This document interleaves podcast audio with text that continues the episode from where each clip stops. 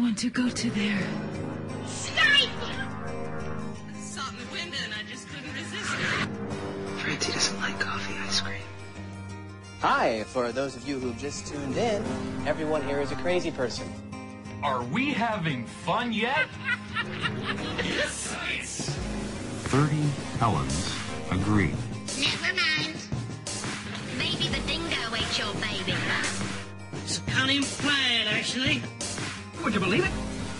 Man, you beautiful tropical fish. Don't mention the war. Clear eyes, full hearts, get lost. Hello and welcome to the Televerse Sound on Sights TV podcast. This is Kate Kulzick, and I'm joined as ever by Simon Howell. Simon, how's it going? Uh, it's weird. Cabin fever is setting in. It's day three now of not seeing people anywhere. It's just a little bit weird. I'm not gonna lie. This is what happens when you live in unincorporated name of very small town removed. Yeah, pretty much. Uh, but you know, at least the polar vortex seems to be over. Is- Yeah, so oh, knock on wood hardcore for that because I do not need another a, a week of you know complete disarray in my life. So let's not have that happen again. uh, we have a lot of TV this week already. We're not, we're only pretty much talking about the new stuff with a couple exceptions, just because there's there's so much TV already. Yeah, January hates us. And- Clearly. well, I mean, in a good way. In a good way. In a good way, January hates us. We've got a lot of great uh, TV talk uh, coming up, a lot of great shows to talk about. We also should mention, though, we're joined by Mike Royce, co executive producer of Enlisted and co creator of Men of a Certain Age. When We've been looking for someone to come talk about Men of a Certain Age for a while, so why not, you know, the guy who co created it, right? Yeah, it's. I'm hoping that this is hint the start of other executive producers hint coming on the show to talk about their creations. Hint, hint universe.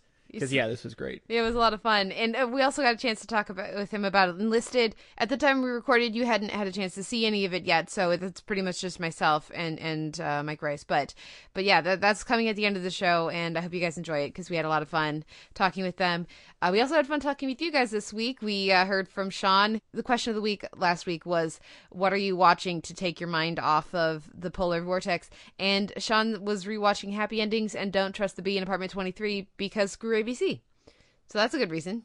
It's a lot of rhyming. It is. It is. Uh, Carl wanted to know wh- when the Make Kate Watch Stuff polls were coming back, and the answer to that is they are coming back when there's a little bit of down period. So, summer?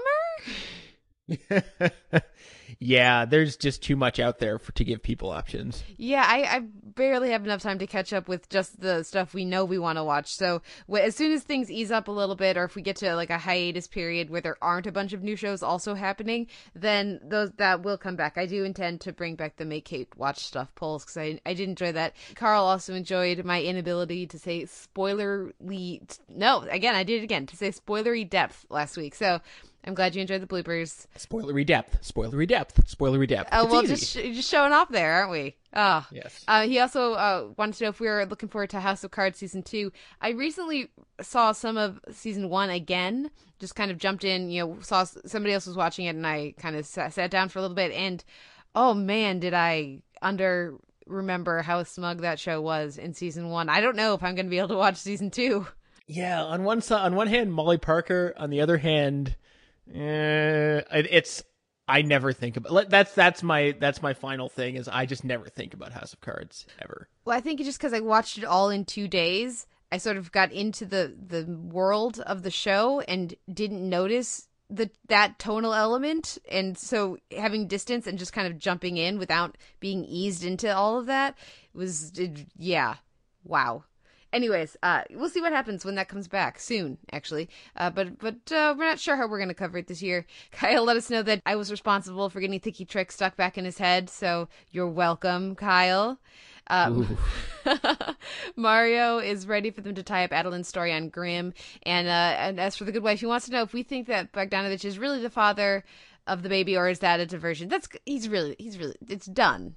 Yeah, that's over. That's done. As evidenced by this week when we got serious Madeline back. Yeah, we'll we'll talk about that a little later in the show. Bill wanted to know if we had already DVD shelved uh, Veronica Mars, and we did with Dan Heaton, who's a fabulous guest with us. You can find all of our DVD shelf back catalog at soundonsight.org slash DVD hyphen shelf hyphen library, and that's I- I- all of them are there. I'm real. I really think that that DVD shelf will become obsolete at some point. Well, I, I need to I need to keep updating it. It's a, bit you know behind. The last last couple of months aren't on there yet, but it, it's a it's a good starter point. So if you're not sure if we've covered something, check out check out that link. I also talked with Cameron about Grimm and uh, and and also Ken, and then there was a bunch of Golden Globes talk as well. But it was it was a fun week of, of conversation with you guys. I also had fun talking with Josh and Gabe from Masterpiece Cinema about Sleeping Beauty. I was a guest on their podcast this last week, so if you want to hear me talk about the utter lack of plot or character, but the utter beautiful ridiculousness of that animation, you can check out their feed. And what else is going on at Sound on Sight right now? Well, in theory, we have a sister podcast starting up this week, uh, RE HBO's True Detective, which we'll be talking about later. Yes, that's going to be uh, co-hosted by Ricky D and Deepayan Sengupta, one of our fabulous contributors to the TV section. And so you guys should be able to find that up at Sound on Sight. And I'm going to be appearing on the the first episode of that. So I look forward to hearing what they have to say. We're still going to talk about True Detective here, but in a more abbreviated format. They'll be really diving into each episode, uh, so that'll be exciting to listen to. Uh, but let's let's get into this week in television because there's a lot of it. and we have this wonderful segment at the end with Mike Royce. So we, we should probably get started. Yeah, let's do that. Sometimes your friends let you down. Take your dreams and smash them on the ground. What do I do? Turn the page? Uh-uh. Hell no, I'm gonna channel my rage and spit rhymes of horror, unspeakable things. From deep inside me, the darkness sings. Murder, murder, sex, sex, and murder, murder. Murder, murder, sex, sex, and murder, murder. Murder, sex, sex with murder. Murder with sex. Dead people have sex, then they murder.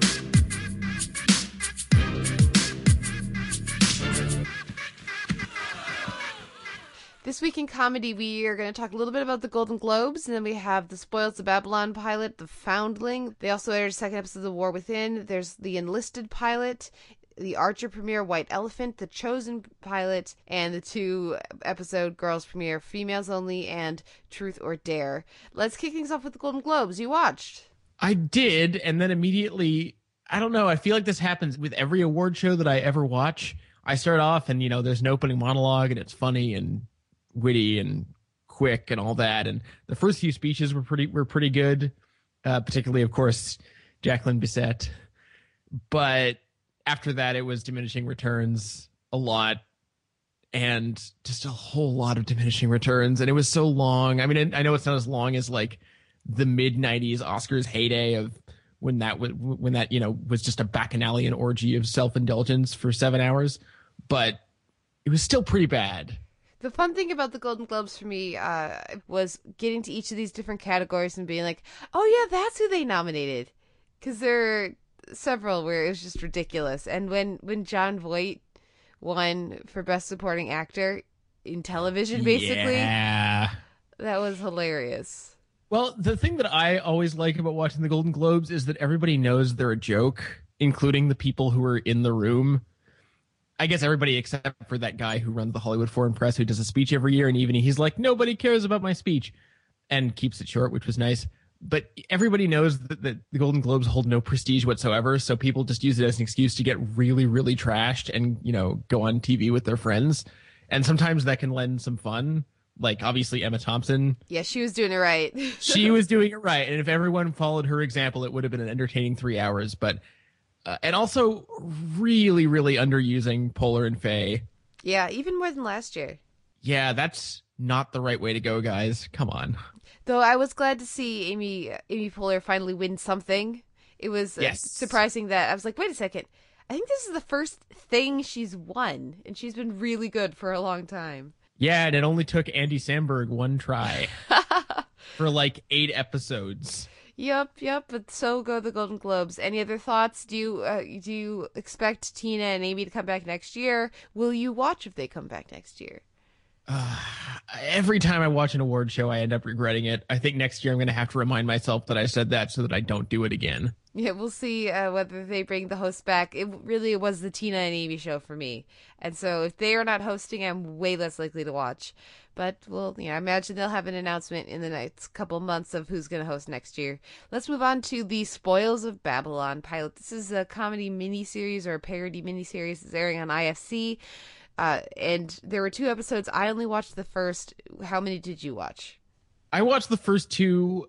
I mean, as you might expect by the fact that this is a funny or die venture, there's definitely the feeling of this is a five minute sketch that's been blown out to, let's see, like five hours long or whatever it is, which of course, the whole premise is that it's been it, it has itself been edited down from from a 22 hour 1978 miniseries or whatever whatever it's supposed to be from. Um, there are aspects of it that I found really amusing. I I love the theme song that appears in the pilot. That's that was actually impressive. Because it, it, you know it, it actually felt period appropriate and sounded like it wasn't just tossed off. So well done for that. The uh, the whole aesthetic joke of it, where you know you, you'll you'll have switching from live action to what's ob- very obviously models and things like that. I don't really know where like what that's supposed to be parodying exactly there are elements of the visual parody that just don't seem to come from anywhere. Uh, on the other hand, there were some really funny visuals here and there, like Tobey Maguire, who, by the way, is the star of this series. Um, just that image of him holding a pickaxe, looking wistful, holding a book that says philosophy on it. Um, things like that, that that I will treasure for a long time. But bits like that were kind of few and far between. I did appreciate the commitment of Tobey Maguire and in this first episode, uh, Tim Robbins and also Kristen Wiig and Kristen Wiig. Uh, but I I'm almost chuckled once in the first episode, so I was like, this is other people may enjoy this. It's very specific comedy. I am not laughing at all, so I'm just gonna stop after one. Also, Will Ferrell as late period Orson Welles, nowhere near as funny as actual late period Orson Welles. Nowhere near as funny. Or, you know, the the brain as late period Orson Welles. This one just kept going, and uh, is one of those guys. I see what you're doing, and more is not helping for me. So I, I get the sense that if you watch this pilot or this premiere in the the second episode, and if if you enjoy them, you'll probably like the whole thing. Yeah. Also, in in the second episode, and possibly after that, there's an anthropomorphized mannequin voiced by Carey Mulligan, which is definitely endearingly strange. So I don't know. I, I didn't hate it, but it's definitely an acquired taste for a very specific subset of people. I, I do think my favorite part of the entire thing was Tim Robbins' random the British accent coming out for his character. Yes, yeah, that was a nice touch, and and it was especially funny given Helix this week and the bad accent work. Let's move on to Enlisted, which aired its pilot. I talked about my thoughts on the first four episodes last week, and I'm going to talk with the one of the executive producers, Mike Royce, later in the podcast. So I'm just pretty much going to stay out of this. What did you think of the Enlisted pilot? I liked it. There are bits of it where it seems very self conscious about the fact that it is a pilot there are bits of dialogue that are like, we are establishing the premise from here on out, and the music cues seem to go with that. So there's, even though it's not the greatest episode, it almost seems just to tell you, yes, we know we have to get this out of the way so we can get to the good stuff later. So I kind of appreciated that self knowledge. Uh, the cast is good. I didn't think I would ever like Chris Lowell in anything, so this is like a hugely redemptive moment for him. Good for him. I, I, I, agree with you that I think he's the comic highlight of the three main characters so far. I, I really don't care about the love interest thing that's going on, so hopefully they find a way to make that work. But yeah, I think as far as comedy pilots go, it's hard to think of a better one from the last six months or so, other than maybe Brooklyn Nine Nine. Yeah, and they do downplay the romantic interest storyline after the, the there's some more of that in the second episode but for the most part, that does get downplayed for a while. And uh, for those who don't know, Chris Lowell was Piz on Veronica Mars. Yeah, and you would think that would just make for like instant hatred when he shows up on screen, but that didn't turn out to be the case. So well done. And uh, we'll talk more about uh, Enlisted later in the podcast. We'll probably talk about it for the next few weeks. Let's move on, though, to the Archer premiere White Elephant. Which, if you don't know, is not only. It, it's it's strange that the two most daring series makeovers of the last few years belong to The Good Wife and now Archer. I mean, who would have guessed? But well done. So at the end of the by the end of this episode, none of the characters are spies anymore. They're drug dealers. Which Yep. all right. Uh I I mean, just to get this out of the way, I did not appreciate the flash forward element of the dream sequence, which tells us exactly what's going to happen throughout many of the episodes to come. I think that was a terrible idea. Uh, as much as you know, the actual visual afterwards of of Archer being like, "Yes, Archer Vice" was like was really effective. Uh, I didn't need to be spoiled on all that stuff, so that's a little bit disheartening. But yeah, I mean, I, I think it's pretty clear early on in the episode when Brett finally gets fatally shot that this Archer's playing for keeps here. Yeah, and it was a lot. I mean, I laughed a bunch watching this, and uh, I, I look forward to your thoughts on the Archer Vice that starts up next week. But yeah, I, I think Archer's back in in fine form after a slightly weaker season four. Um, would you agree with that? I mean, it, it, I'll, I'll have to see where they go from here, but I do know that yes, I also laughed a lot, and I think that I mean, first of all, there's some really promising stuff in those flash forwards. I mean, the idea of Cheryl's country career uh, is is an interesting one, and I actually did like the song that we got over the course of the montage. So hopefully, the there'll be a. a, a I feel like every animated series now is obliged to have songs which uh, is somewhat troublesome, but I think they actually work here, or, or at least they worked in this flash forward. So hopefully it'll feel like someone put in an effort rather than just it being a tossed off element like it sometimes is on Bob's Burgers. Anyway, um, so yeah, I, I mean, hats off to Adam Reed and co for doing this because I think they needed some something. I just didn't know. I don't know if it needed to be this drastic, but more power to them. Now, did you watch the Chozen premiere or the Chozen pilot? I did. Um, I didn't really like it. I think the honestly the main issue for me is is uh, and this is a nice segue is the music itself. I mean, you're talking about a, a series about a rapper, uh, you know, staging a comeback. He's got a there. There's a rival rapper, and I think to for that to work, you really need to put in the effort to make sure that the rap is good. And uh, it, it's especially glaring because right now in hip hop, you do have gay rappers starting to, especially over the last few years, starting to come out of the woodwork and be open about it and produce some really interesting stuff. People like uh, Zebra Katz or Le1f, like really cutting edge dudes. And this stuff sounds like a poor imitation of early '90s boom bap or something, and it's it's not a good look for the show. So it, I guess it would have been nice if they'd hired someone for the lead actor who actually was a rapper or a good one uh instead of is it Bobby Moynihan? Yes. Yeah. So I think that's sort of that's kind of a death knell for a series like that if this if you ask me, which is too bad because there are aspects of the premise that are definitely interesting.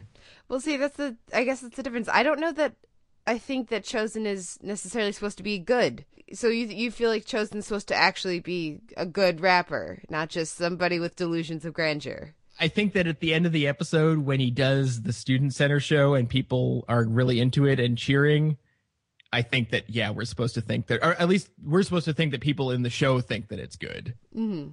even if they're just you know, stone students or whatever, or at least some like someone. Over the course of the entire episode, I didn't hear anything that was good, including like you know just incidental music or stuff that's happening in the background, stuff he's supposed to be inspired by or whatever. So, yeah, that's that's kind of that's a deal breaker for me. Fair enough. Let's move on to the premiere of Girls, Females Only, and Truth or Dare. There's been a lot of positive buzz on the season of Girls. I know that those who got screeners got the first, I want to say like five, maybe six episodes. And uh, there's been a lot of Girls is back kind of talk. Now, I liked the previous season a lot more than you did. But what did you think of this premiere, and what does that project for you for this season? I mean, personally, I like Girls Best when it's in all out satirical sitcom mode rather than, I, I guess, whenever it tries to be formally daring, it's really kind of a mixed bag. And here, I think it, it's leaning on the funny in a big way, and it's a good look for them. I mean, the the opening se- sequence alone with Amy Schumer uh, is I mean I had to I had to admit I was I was slightly slightly annoyed at them throwing Natalia under the bus by just making her kind of insane, but it was so funny that I didn't care, and they kept that up for the entire two episode run. I mean, it, did, it does feel like it just a one long episode because of the way it's structured, but uh, yeah, almost every character got something interesting to do. And I was particularly impressed at the way they were able to make me invested in what in what was happening to Jessa while she was busy being the most horrible bitch anyone on the show has ever been. Yeah, I was very glad to have Jessa back. As for Natalia, I didn't feel like they threw her under the bus. I thought she was fine. I thought I, I watching that opening scene, I really felt like Adam came off as a total douchebag. So uh, that's interesting. Uh, she was Well, they- a little, they- little, you know, stressed out and a little obviously upset. They have her going along with the with the fake baby thing for a for a solid minute, which was a little bit nuts. Come on.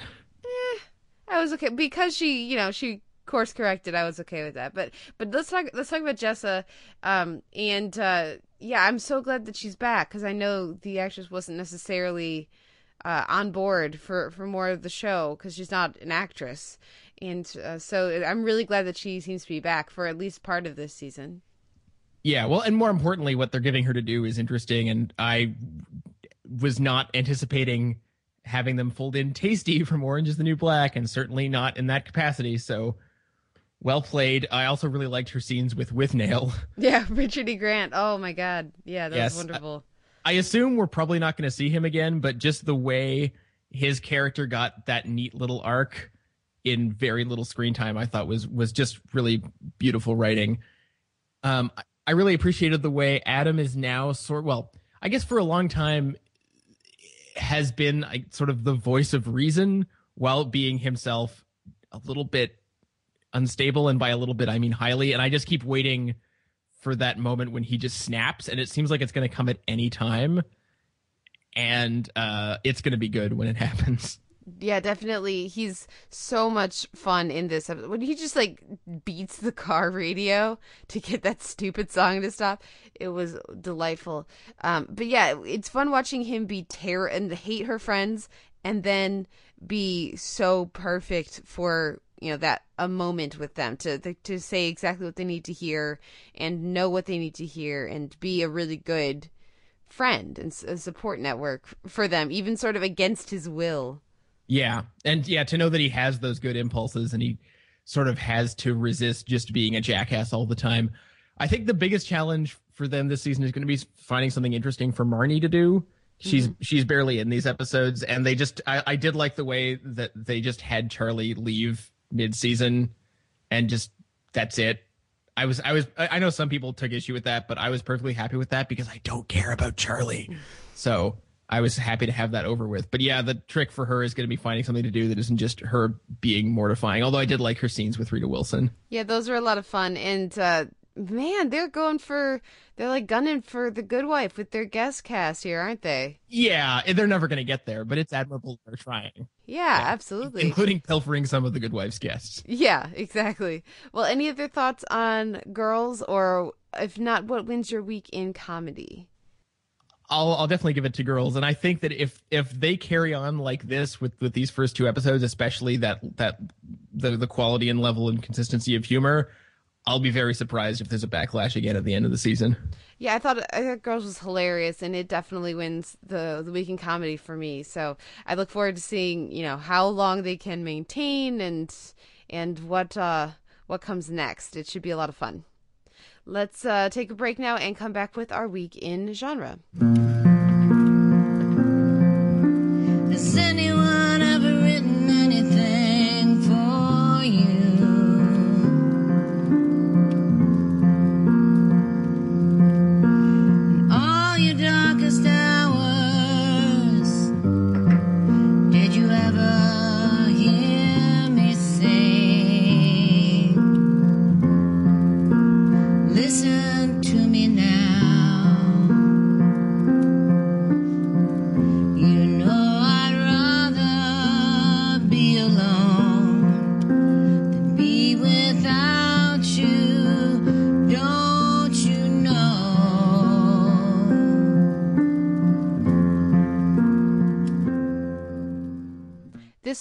Genre, we have only a few shows. We have Grimm Eyes of the Beholder, we have the Helix pilot, and then we have American Horror Story Coven, The Magical Delights of Stevie Nicks. I just wanted to mention Grimm uh, because they had an awesome fight scene.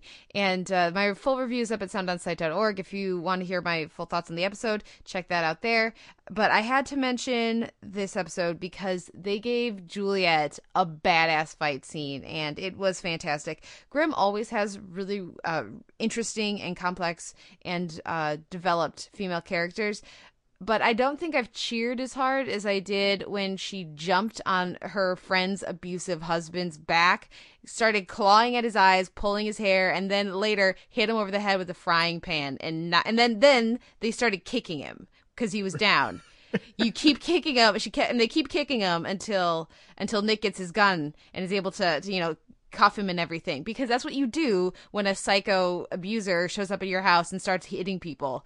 You you you go all out. It was wonderful. It was delightful. Thank you, Grimm, so much for that wonderful scene. I also enjoyed the episode, but that was really the stand up for me. Is, is that enough to get you to check out an episode? Ah, well, it's so stacked right now, though. Is the it's thing? true. It's true. I can't argue. I really can't argue with that.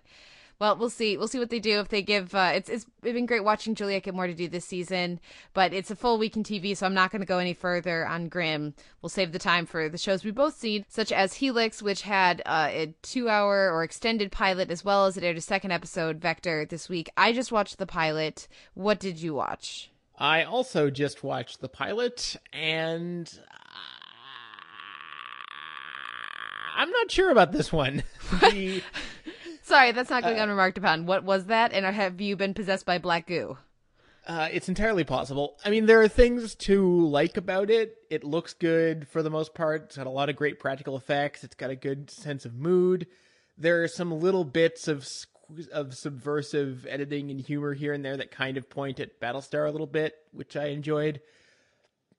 On the other hand, there's the world's most boring love triangle and some really terrible character design and many, many ostensibly smart people and scientists and doctors behaving like teenagers in horror films. So, yeah, it's looking dodgy. Yeah, there's a lot of interesting things about this pilot as far as I'm concerned, or things that they do well. And the big one that you touched on is the practical effects.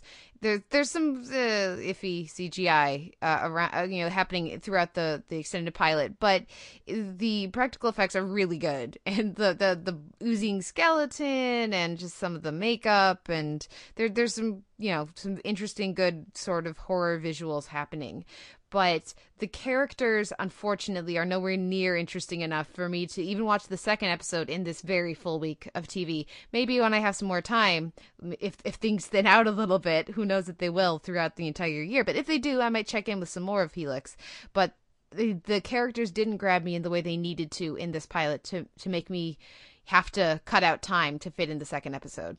Yeah, and I'm sorry, but the lamp shading on the on, on the attractive uh, sidekick character d- didn't make her character any more plausible. no, it really didn't. Uh, and and you know, there's there there are other issues. I, I really had trouble with blonde doctor lady, uh, who I didn't learn the name of. Uh, she, just the the writing for that character, and then the she randomly has a southern accent in like a scene and a half, and I yeah, don't I know. noticed that too. I don't know if that was like a character choice that they decided to backpedal on, and they like they tried to dub it in or something. I don't know what happened with that. They did have, as you pointed out when we were talking beforehand, uh, they did have a really entertaining use of the "Do you know the way to San Jose?"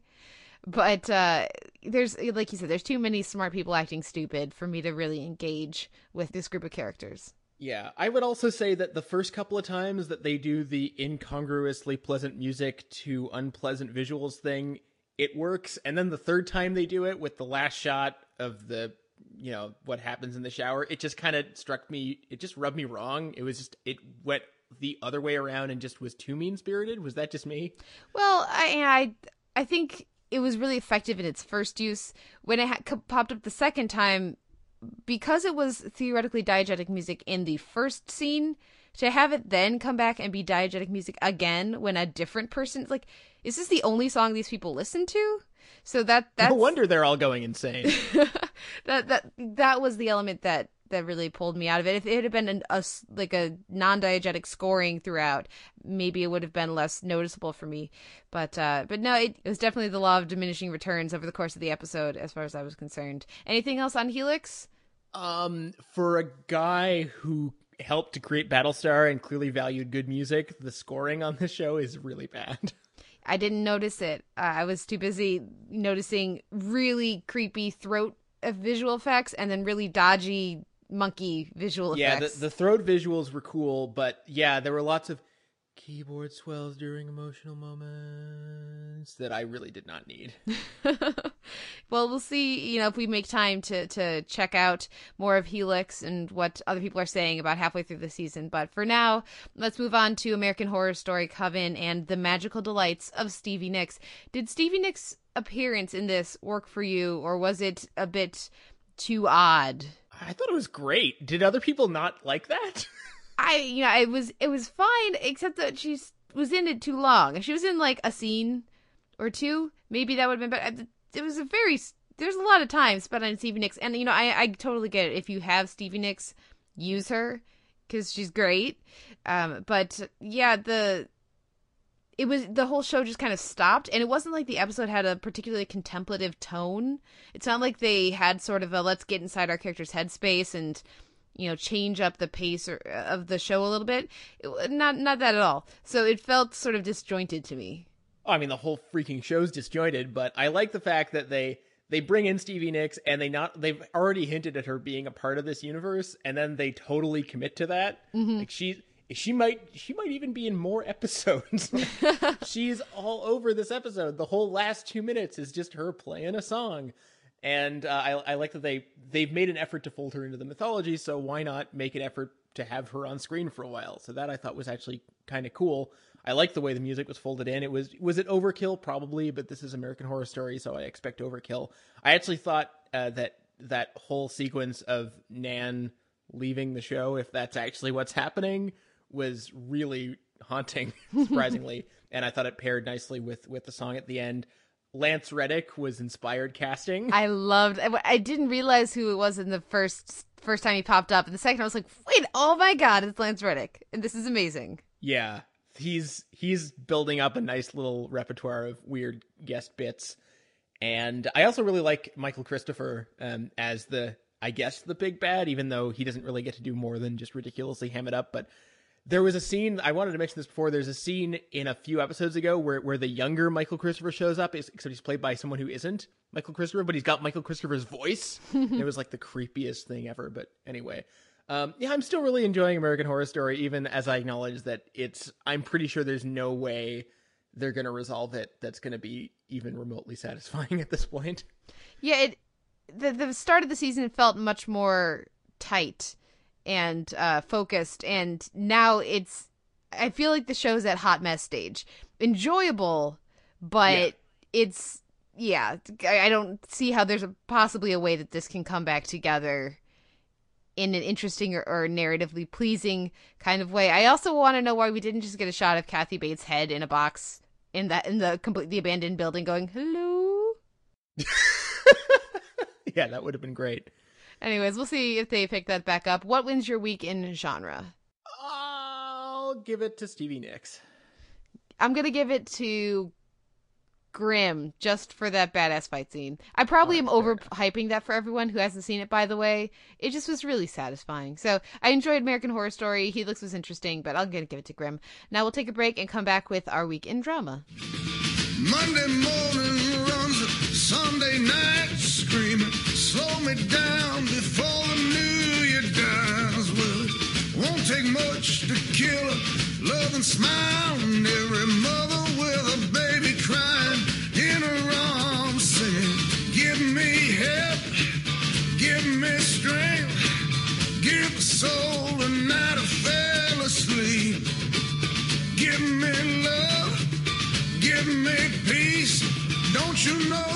days you pay for everything.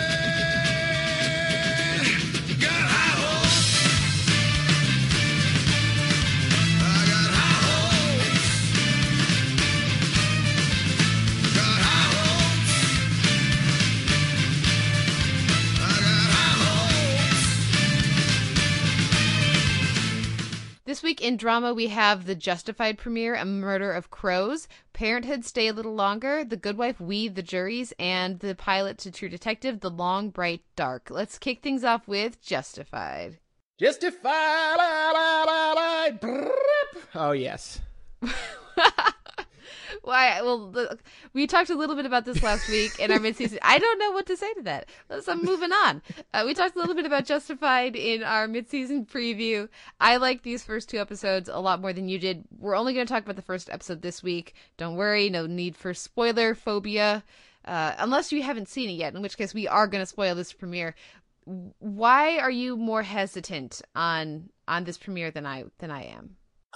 Okay, just to be clear, I, I really enjoy both episodes. I continue to think Justified rules. I'm just not sure because I feel like you know I okay. Let me rephrase this whole thing. I rewatched the first two seasons and the first five episodes of season three with my folks over the last couple of weeks. And first of all, I came to the conclusion that season two is the worst season of Justified. Come at me, bros. I'm telling you, it's true. Try rewatching it and then watching the other seasons. You'll realize I'm right. Anyway, but I feel like, ex- except for some slight hiccups here and there, the show's just kind of gotten better and better, which is improbable for a show like this. And I didn't get the vibe from these episodes that it's that it's going to be onward and upward this season. I feel like the best they're going to be able to do is maybe match. Well, like a like a, a medium level season, but with these characters, I find it hard to imagine they're going to hit some of the heights they've hit before, unless, of course, we're going to find out that, that the Crowes are not as central as we think they are. So, you know, I guess it remains to be seen, but it kind of seems like they're going to be incredibly central considering the marketing of the of the season at the very least. See, but then okay, that that explains some of the our difference in approach because I'm looking at this premiere thinking it's a bunch of really interesting, colorful characters. I enjoyed all the characters they brought in, but I am under no illusion that that the Crowes are going to be the central Bennett, you know, Mags Bennett style big bad of the season. And uh, I think if you add all that baggage onto this premiere, of course you're going to have a different take on it.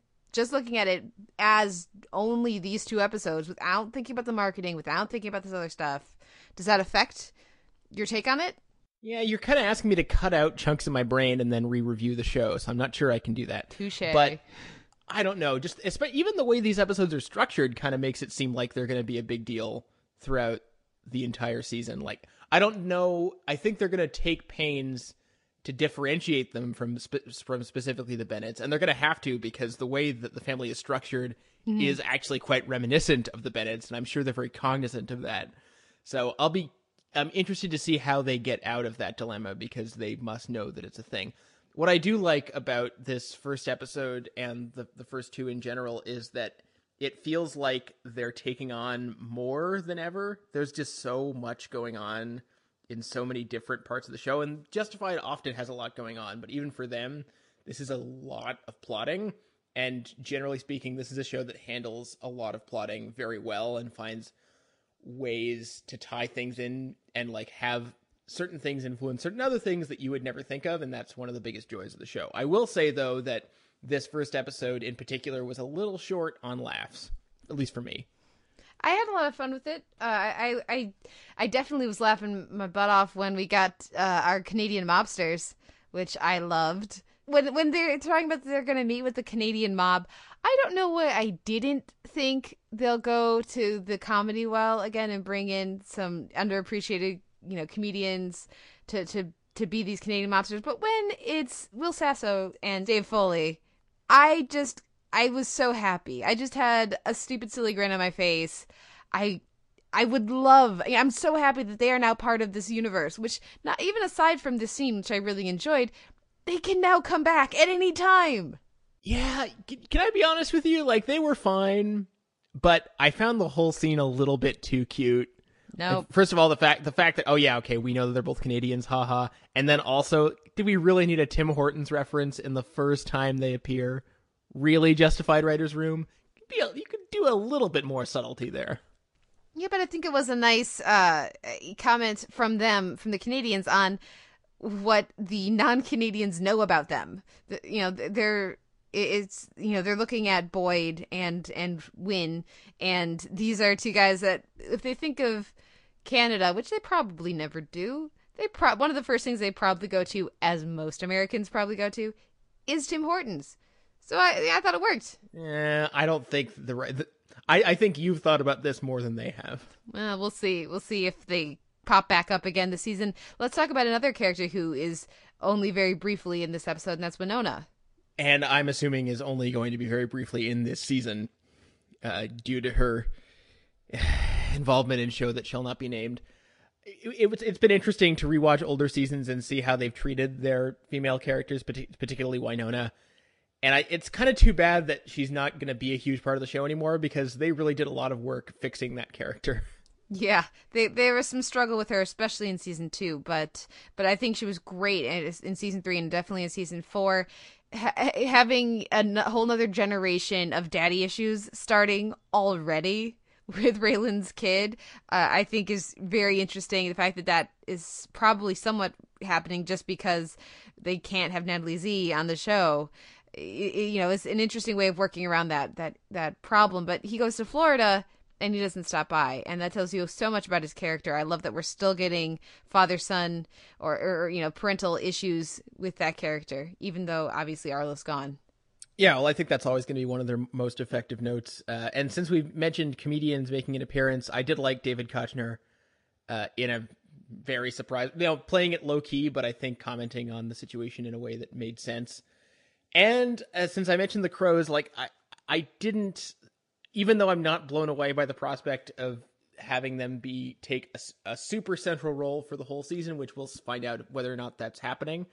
Uh, I did like both Michael Rapaport and Alicia Witt. I think they're both good. I don't get the complaints about Michael Rapaport. I think that's just people bringing their own baggage to that. Uh, as we already mentioned, but you know, I, I think mostly they just get a huge boost out of his physical presence. Yeah, I think he does a good job. I really enjoyed him in this, and I I'm 100% with you. I do not get why people have this inability to see him in a new context. Uh, I didn't get anything about New York from this character or this performance, so we'll see if that changes as we watch more episodes because he's clearly going to be around for a while, even if we, we have different predictions for how central he'll be.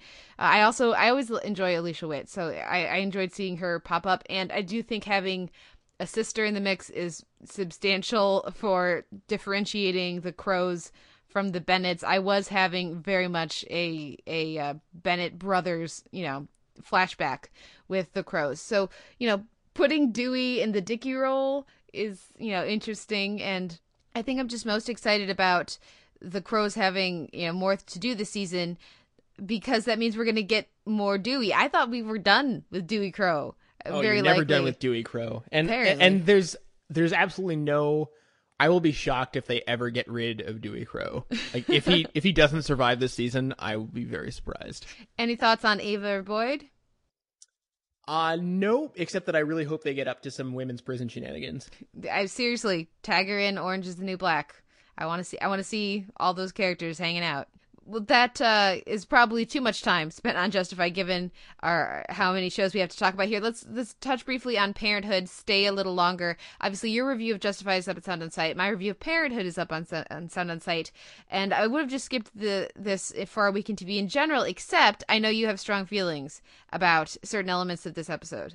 Uh, Parenthood. I never thought I'd lump Parenthood in with the hot mess category, but I kind of feel like it's gotten there lately with the exp- ex- expanded episode order and them just sort of rehashing the same plot points over and over. But let's talk about Joel and Julia because I feel like more people are going to agree with me than you on this one for a change.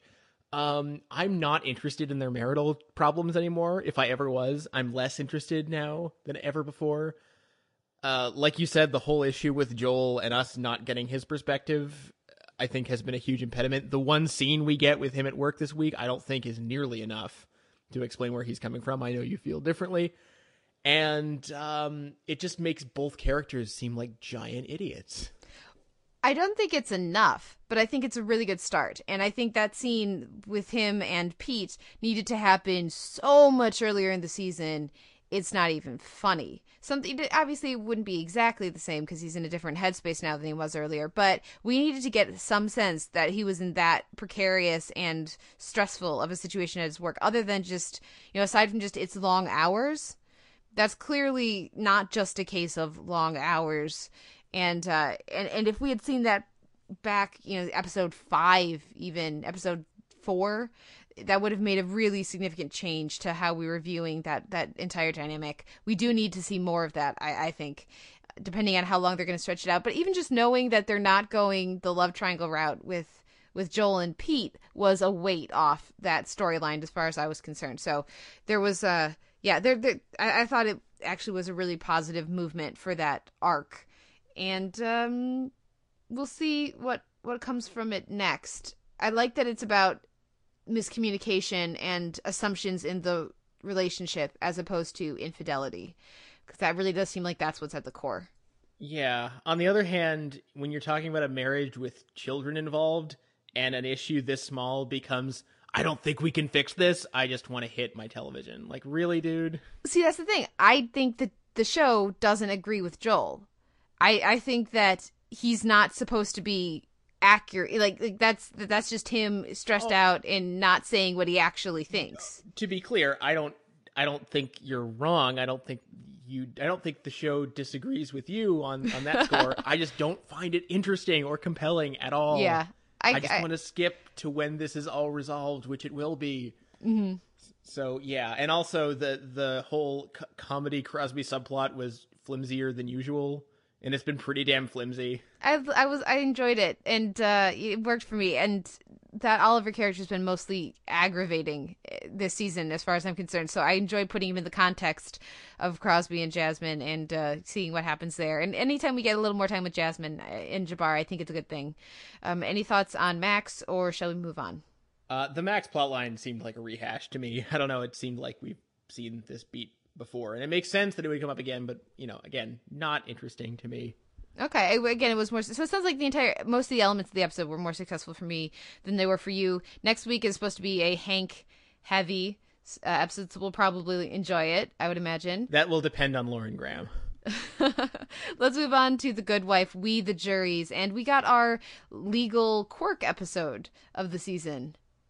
Yeah, it, this was not one of their better legal quirk episodes. I don't think. First of all, the actual facts of the case were impossible for me to make sense of, and maybe that was deliberate, but a little bit of like I, I don't know. For me, like being able to at least have a vague sense of what the case is about and how this is supposed to be shaking out really helps my engagement level. And to me, this was just gobbledygook, which I know was deliberate for the most part, but it was kind of a one note episode for that reason because there was so much time spent in the courtroom and so much of it was just, oh, hey, here's 30 people on screen talking over each other and isn't this hilarious?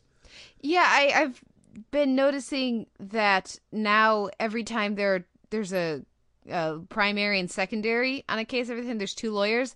They both spend all their time objecting, and that has really gotten old for me. Yes, I understand that it's Will and Diane on one side and Alicia and Cary on the other side, and so we like all of those four actors. But there should be one person from each side objecting. When the two co-defense start talking over each other, and then the other two co-defense start talking over each other, it's like no, that's that's too many. Plus, the state's attorney people this week was just overkill. Though I enjoyed their enjoyment of the the the disarray, shall we say, at the defense. Yeah, but the I feel like uh, coming a week after we had Matthew Lillard, you know, having his meta chuckles about the legal wranglings, we probably could have had a less silly court episode this week. Yeah, yeah, probably. I enjoyed Victor Garber as the judge. The Kalinda and Cary stuff, I, I don't care about. Even as much as I enjoy those two characters, they need to give them each something different to do. Yeah, I feel like even they should be tired of that by now. Yeah. they should just they should just look at each other and be like, "Yeah, we've been through this." Surprisingly effective for me though was Marilyn because as as we talked about last week, she seemed like okay, you guys have taken her to such an extreme of pregnancy brain and only defined by the fact that she has a baby growing in her that she can't be taken seriously. But I took her seriously this week, and it was nice to see Melissa George actually get something to do. Yeah, I'm still not entirely sure what that accent is up to, but I, I just why couldn't they just let her use her voice anyway? Uh, but um, yeah, she's all right. She's kind of. She, it's weird how sh her character oscillates from being like wacky pregnant lady and then tiresome stick in the mud for everyone.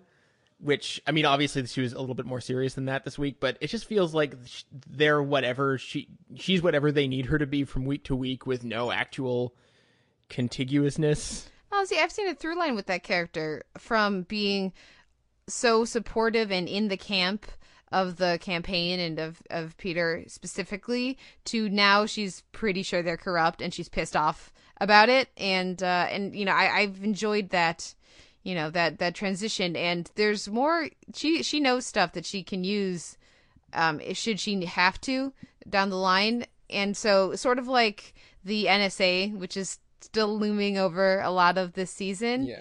I I do think that that may be become the case. Seeing as they are taking her so much for granted as not a threat and not someone they need to be concerned about I, I I feel like that might be something that comes back towards the end of the season Maybe we'll see. Have we seen Victor Garber before, or is that new? you know what i want to say we we have but i could be wrong i i'm not sure should we i feel like we do we need to talk about springsteen Yeah. Okay. So they had a deal where they premiered a bunch, uh, premiered a bunch of songs from the new Bruce Springsteen record, which is actually a collection of outtakes that they re-recorded with, I guess, Rick Rubin or some other hack. And uh, first of all, it was hilarious because they were no longer premiering because Amazon actually leaked the record by accident like a month ago. So that was hilarious to me. But yeah, can we not do that again? Because I don't need to hear terrible new Springsteen. i thought a couple of the songs worked but there were three of them and it just and I actually was enjoying the the tonal the musical shift from what they have been doing most of the season, which is a very very much a orchestral or string based score and very baroque scoring as well. And and I think they use they use music very well on the show in general. And so shifting back towards, you know, popular music I think was an interesting move for the episode but they could have chosen more interesting songs in general. And and I think just knowing about this this deal that they have, it just feels kind of squicky for me. I want to think there's more, you know, musical integrity to the show than sure, we like Springsteen, let's sell his album for him. Um so yes, I know that happens all the time and selling out is a ridiculous notion and I, I think that all of that is as a musician I you know, I sold out when I was in fifth grade. That's the first time I did a gig I didn't want to do I thought the music was terrible, but I was getting paid. So, you know, every musician has sold out. Every show has sold out. So, the, you know, that's how things happen. But uh, I was still somewhat disappointed by the use of the music, I guess, and what they chose to do. Well, if, if if you wanted them to use more interesting Springsteen songs, they would have had to have not used the new record. Oh snap! Anyway, let's move on. Next up is our final show for our week in drama and our final show for our week in TV, and that's the pilot for True Detective, The Long Bright Dark. There's been a lot of buzz about this show. What did you think of this pilot? Did it live up to the buzz? And are you excited for what's to come? Um, hmm. It's obviously, uh, I, I like the way you put it. It's obviously a good show. Like, there's, you know, it's very well acted. It's, you know, gorgeous. It's beautifully directed. It's, uh, it's obviously very meticulous in its construction, and I love the idea of of a short run series where you get the talent you want, and then you scrap the whole thing and start over next year with a new cast and a new location. That's brilliant, and we're going to be seeing a lot more stuff like that over the next few years, I believe, and I think that's a good thing. But um, I'm not wild about the show. Like, I, it's it didn't it didn't make me excited to watch it. I was excited to watch, and then while I was watching it, I kept thinking this is good, but it's not revelatory or anything. And I think to me, the major stumbling block isn't the acting, but surprise, it's the writing. And it's not bad writing. If anything, it feels like really, it feels like a, a really great writer's first pass or something, wherein they haven't had the discipline to pare it down a little. The dialogue is sometimes really, really purple, especially McConaughey's stuff when he just goes on a tear about whatever, which at first is is kind of interesting, and you think, okay, like this is the sort of character this is, but then he just goes on and on and on, and we know it's it's supposed to be exasperating, but I still think they overdid it. Yeah, the the interesting thing for for me watching this is, and obviously, ideally, we would be watching this in a vacuum. We would not have heard other people's reviews or thoughts on it, but I think it's been kind of hard to miss the, the general, you know, approach or critical response to True Detective. And so I was watching this a pilot and I also want to make sure to mention I love the theme song and the credits are, are great. So I know they're too long for your taste, but I I really liked them. And, and so yeah, I'm watching these performances and listening to the dialogue and I can just sort of see the time to win an Oscar scene that's coming for us with these different characters with uh, McConaughey having a, a deceased daughter and a drinking problem. And it's like ah okay people are keep talking about how McConaughey's performance is so amazing. I really hope to be surprised because right now what I'm expecting is something that will be very good but something that we've seen before. So uh, I'm I'm kind of nervous about it though it is clearly a very good show and with, with you know very well produced it's the familiarity that I think is most bothersome. Just the in terms of the character tropes, in terms of the oh scores of dead women, in terms of the the occult angle on the murders, which I'm just gonna assume is something we're not supposed to take seriously because this is something that has never ever happened in real life ever, Mhm. uh, as illustrated by Paradise Lost. So I'm thinking that's a bit of a red herring and they're going to take that in a more interesting direction at some point i hope. I also feel like people get excited about stuff like this where big deal movie stars make appearances on tv and i kind of think it's not fair to the to the format because one of the things that's great to me about TV is getting to discover new actors, you know, or or having you know, lifers and character actors who've been around for a long time finally get a shot at this incredible role that they get to dive into for 10, 20, 30, 40, 50 episodes. So to have, you know, McConaughey and Harrelson, who are both great, don't get me wrong, swoop in and get all these accolades, is almost like not fair. like, these are the sort of roles I would much rather see, you know, an unfamiliar face get, and then to have someone new and exciting blow me away, or old and exciting. You know what I mean? Like as much as I think it's it's interesting that we can get sort of more high profile people both in front of and behind the screen uh, due to these shorter commitments. I think that people don't necessarily. I think people take for granted the awesome stuff they get from the rest of their TV. Well, yeah, and I'll, I, I actually, I sort of, I agree with your point, but I take it sort of the other direction where it's, I wouldn't necessarily prefer to see a different actor in these roles. My question is more, are these performances or are these, is this casting getting so much buzz and so much praise because we already know that these are really talented actors? And are the performances, and we'll have to wait to see the episodes that all the other critics have seen that we haven't yet. But are these performances that much better than the the some of the amazing performances being given by by your Aden Youngs and these other actors with amazing amazing performances on television, but who aren't big movie stars who don't have that acclaim going into it. Do people value them more because they can point to it and say, "Oh, you know that really great actor from the movies? He's being a really great actor on TV."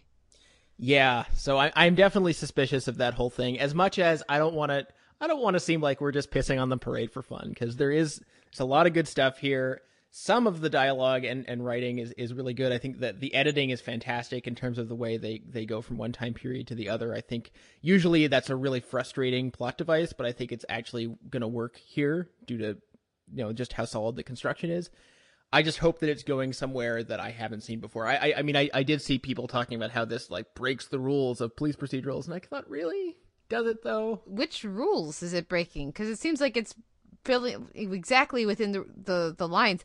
Um, the other element I do want to make sure to mention is that I loved the visual. I shouldn't say loved the visual of the the um, the victim was very striking and that that crime scene and so that's you know that visual is going to stick in my head for a while and uh, you mentioned hannibal when we were discussing it beforehand and i do think that there's elements of some of the staging of of hannibal in this where you can just you can see parallels in it. So what hannibal was doing so well last year i feel like this will likely be doing just as well this year. There's a lot of very striking visuals and it is a gorgeous series to look at Well, and not only that, but one of the, doesn't one of them actually say this is his vision, which was uncomfortably close to this is his design. Mm, yeah, well, you know, again, we'll we'll wait to see how the characters play out. Do we want to have any predictions? Anything? Because right now we're already calling it uh, Woody Harrelson's having an affair. Uh, Woody Harrelson's having an affair, and Michelle Monaghan is not going to get anywhere near enough to do. Yeah, well, definitely. That is clearly the case. Also, it seems pretty clear that they think uh, McConaughey is responsible, but he's not gonna be. So, you know, we'll see. Hopefully, they hopefully that gets taken care of in the first five minutes of next week. we'll find out. Any other thoughts on True Detective, or if not, what wins your weekend drama? Uh, just for sheer brand loyalty, I got to give it to Justified, obviously. Yeah, I'm giving it to Justified as well. With uh, yeah, a fond place in my heart for these other shows as well. Let's take a break and come back with our interview with Mike Royce talking about Enlisted. Dear God. Rear D maintains the base and supports the families of deployed soldiers. It's for the guys who can't cut it. It's an important job. You were the only Hill brother that wasn't a screw up. Darren's got no respect, hates being a soldier. Where's my motorcycle boy? Come on, where could I hide a bright yellow motorcycle? It was in the tree. Randy loves being a soldier, which is too bad. I'm ready! Had to give me a little bit more warning before he screamed directly into my face. Totally agree. Now, how do I get out of it? I didn't lose a foot in the landmine to hear you talk junk. You get it's weird. It's a white guy's foot. My size only comes in white. This January. If you're gonna be a bear, be a what? Oh, a panda bear. No, you're supposed to say grizzly. Pandas are very powerful. They can tear apart bamboo with their teeth. The point is, be the strongest bear. With all due respect, pandas are very powerful. They can tear apart bamboo with their teeth. Oh, God. Three brothers, one unit. Just keep your unit out of my unit's way. Unit. I'll put my privates up against your privates any old day. Seriously? That was my fault. I'm sorry. I'm not a huge fan of double entendres, but this has been a fun exchange. We're back with the Televerse. This is Kate Kulzick, joined as ever by Simon Howell, and this week we have a special treat for you guys. We are joined by Mike Royce, one of the co-executive producers of the new Fox comedy Enlisted. Mike, welcome to the show. Thank you. Hello, Televerse. Obviously, we're going to talk about one of your other shows a little bit later in our DVD shelf segment, The Fabulous Men of a Certain Age. But before we do that, Enlisted just started this past Friday. It premiered. It's one of the most buzzed about and critically acclaimed comedies of this 2013 2014 season. I I'm a big fan. I talked about it on the podcast last week. Uh, where did the the process for enlisted start? Uh, where did you know? Obviously, it was created by Kevin Biegel, your co-executive yes. producer. Uh, how did you become involved in the project?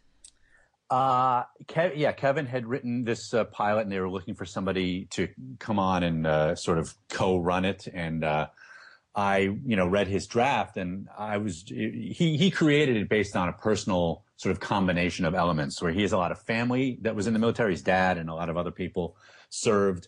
And he has two brothers who have this, you know, hit and hug relationship that they just have a dynamic that's very much like the brothers that, that are, you know, that we now portray on the show. And he sort of had a epiphany to combine those two things. Um, because he always wanted to do something about the military and he always wanted to do something about his brothers. Um, and when I read it, it was just it, it gives you something that a lot of comedies don't give you right off the bat, which is it, it felt even though it's in places it's it, there's, there's there's it's broad, it's silly sometimes. Um, it was very funny, but also had this really kind of deep connection that I felt like he really knew who these guys were because they're you know the personal connection really gave it that specificity that that makes something good. And then the the idea of doing something in this world of of the military where there's millions and millions of Americans, especially over the last 10, 12, 20 years, uh, it, it, you know, have, have served and have family.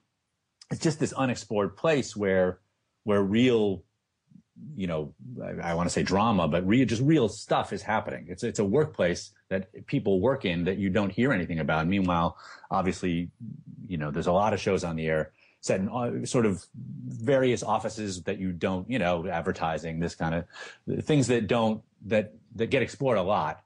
Um, and this is, this was just untapped. And so he did such a great job, uh, writing this. I was just really attracted to it. I want to come on and, and, uh, and help. And, uh, and so he was good enough to, to like me. well, I think it's a really interesting and, and fertile ground uh, narratively. There's a lot of stories you can tell because any obviously any workplace sort of comedy or, or drama, you're going to have people who wouldn't necessarily choose to spend time together in the same room, and that always provides lots of you know interesting op- opportunities for storylines. But when you add in the family element, and I mean, it is sort of surprising to me that we haven't seen more shows set with you know in some sort of a military background. We have a show like NCIS, but that's much more of a police procedural than it really Right. is a military kind of show.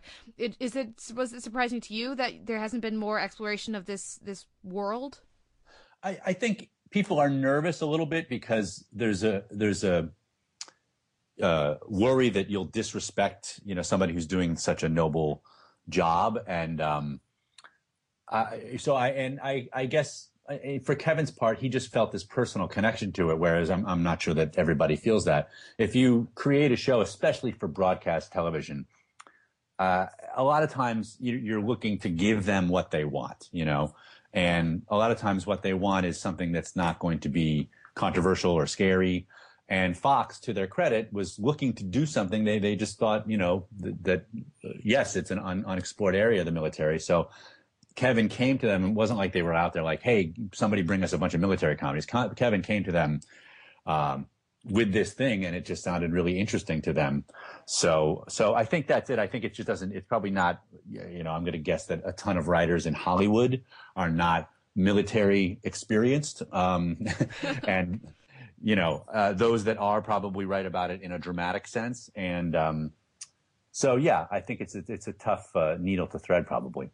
Well, one of the elements of the the four episodes that I've seen, and I would assume moving forward, the show will continue this. These threads are obviously you have the relationship of the three brothers, but there's also this really great uh, general camaraderie amongst the entire cast. It's a large supporting cast, and I would say I think you guys have used them really well. Uh, was that something you guys were specifically looking uh, to gear towards uh, a larger, more diverse cast of, of characters, or was it really more about these three brothers and then sort of fleshing out a world to support them? Well, it's both, but I would say it was incredibly important to us to make the our military look like, uh, you know, reflect the diversity of the U.S. Army, and so that's, you know, always going to be important. We have three brothers, so they're brothers, so they're family. Um, so they are a certain they are three white guys. But uh, other than that it was you know and we we every time we cast we are really laser focused on making sure that it looks like the us uh, us army. And um, we found really really talented people. Like there's not a weak link in those um, in any of the platoon. Uh, and it was really gratifying as we went along. When we started the pilot it was um, you know they each had i don't know a line or a noise you know they barely had anything to do really. And uh, we were able to give them more and more as the season went on and they just they not only nailed it they then bring their own thing. You know they're a lot of them are very funny comedians or comedic actors and they you know we'll we stick to the script pretty pretty severely but then we'll you know we'll do it a little take really loosen it up or whatever let them riff a little bit. And they give us such great stuff there. Um, it was it was fantastic. So yeah, we we I think our plan was yes, the three brothers are the the the foundation of the show, but uh, hopefully, if we get to a second season, we've got now all this. We've laid the groundwork with all these other people that we can start doing more stories focused on them, even. Absolutely, and and for me, looking at the show, it's not just uh, diversity, uh, you know, ethnically or racially. It's also about a little bit about age and about body type, and Yeah, it's it's yeah. it's not just you know let's have a rainbow cast. It's let's Right. represent all different kinds of people and and backgrounds and, and all of that. So it's something I particularly appreciated about about the show. Oh, good, good. Yeah, I mean, you know, we we I'll be perfect to be perfectly frank. Yes, there's people. Some of the people who are overweight in our platoon, they they're, they they would not be in the actual U.S. military because they would be too overweight. We're stretching reality there a little bit. However, it does reflect the reality in that not every soldier looks the same, and certainly ethnically, not every soldier is the same. Uh, so that's you know that's the overarching goal. Well, and Hollywood thin or Hollywood fit is not usually, at least the pictures I have seen of the military. There's all sorts of different body types that are still people who are really fit. So it's not, you know, rail Yes. thin isn't necessarily mili- military accurate either. So No, that is correct. That is correct. now, one of the elements that I particularly enjoyed in in this these episodes is that the, the relationship, obviously, with the brothers is the heart of the show. But you have the the uh, I guess I would say the lead character of Pete, played by Geoff Stults, who's come back from Afghanistan, and uh, there's a sense that he's struggling with maybe something uh, some level of PTSD, but you guys Right. don't name it as such, and I really Right. appreciate that. And there's a uh, there's a subtlety to that that through line of that character that that if I've found really interesting. Is that something you plan to continue moving forward? Do you think you'll name it and address it directly, or do you want to just sort of let that inform the character? Um, I don't. Definitely, it continues through. You know, we thread through. You know, our goal is to do a comedy, but to also stay keep a foot in reality. And we're not trying to do an after-school special about PTSD, but at the same time, it reflects the reality of when you come back from war, you change. You may change a little bit. You may change a lot. There's a lot of gray area in there. You know, Kevin. One of Kevin's goals here is to just show the show the I you know, I, I want to say the everyday soldier, you know, the as opposed to the Hollywood sort of stereotype of you have a guy who's, uh, you know, raging, crazy, um, you know, that that's one one extreme, and then somebody who's just comes back from war and nothing's happened. That's another extreme. Um, we're trying to do something more reflecting the reality of it, or I should say, a different reality. Um, with with with Pete's character. So we we it, it it's it gets touched on in a few other episodes. I'm actually very happy and I guess proud of of how we deal with it because I, I feel like each time it doesn't it doesn't get like crazy. I think the first time you see it, it, it is the the we you know we try to make sure you know what we're talking about even though we don't say it. Um, but but even when we touch on it later, it doesn't take away from the enjoyment of that you're watching a comedy, but it keeps his character grounded in a way that you're rooting for him, you know. And that to me, that's always the most important thing about a comedy is it's great if it's funny, but it's even greater if it's funny and you care about the characters. Absolutely. And the, the I guess the last element that I wanted to particularly mention is I do really enjoy the relationships between the, the three brothers. As as a middle child myself, I maybe uh, identify more with Chris Lowell's character of Derek. uh, the pot stirring is is fun uh, for me, but I, I do think people will identify with these different roles, and obviously they're somewhat heightened. It's it's a comedy. You're, you're looking for the humorous interpretation of these kinds of family Right. relationships but it's something that i think works really well and i think audiences if they will look for the show on fridays might be hard to find but if they do i think they'll enjoy it Great. I appreciate you uh, saying that. And yes, Fridays at 9.30 on Fox, Fridays at 9.30 on Fox. right after raising hope another show that people should should probably be Yes. paying more attention to I feel like Friday's a great night to stay home, all you people who go out and have better lives than me. see i don't know i've, I've always been a friday is is stay home and watch sci-fi person so i Oh, don't oh, that's right. That's you you know, know. what?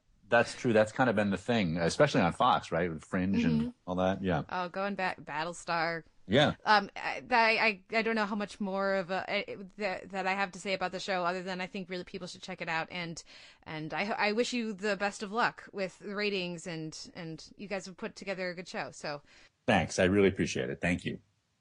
How do you eat that much? How can you not? Aren't you sleepy? How do you not need a nap? It's angry eating. It's that job, man. Last time I was in there, his father said I should be a salesman. No, thank you. You know what? That's something you'd actually be good at. I couldn't take being a salesman. It's too Sisyphean. Too what? Sisyphean. No. No, that's bullshit. Don't say that like we're supposed to know what it means. Do you know what that means? Oh, you know what it means? You know, I hear a lot of things that I don't know what they mean, and you put them in a context. But I can't. I still don't know what that means.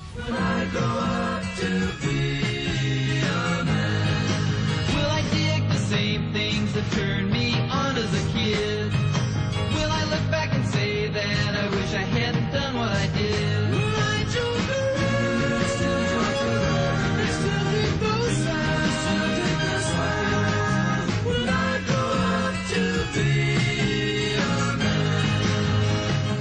Now let's move on to our our other discussion, which is I.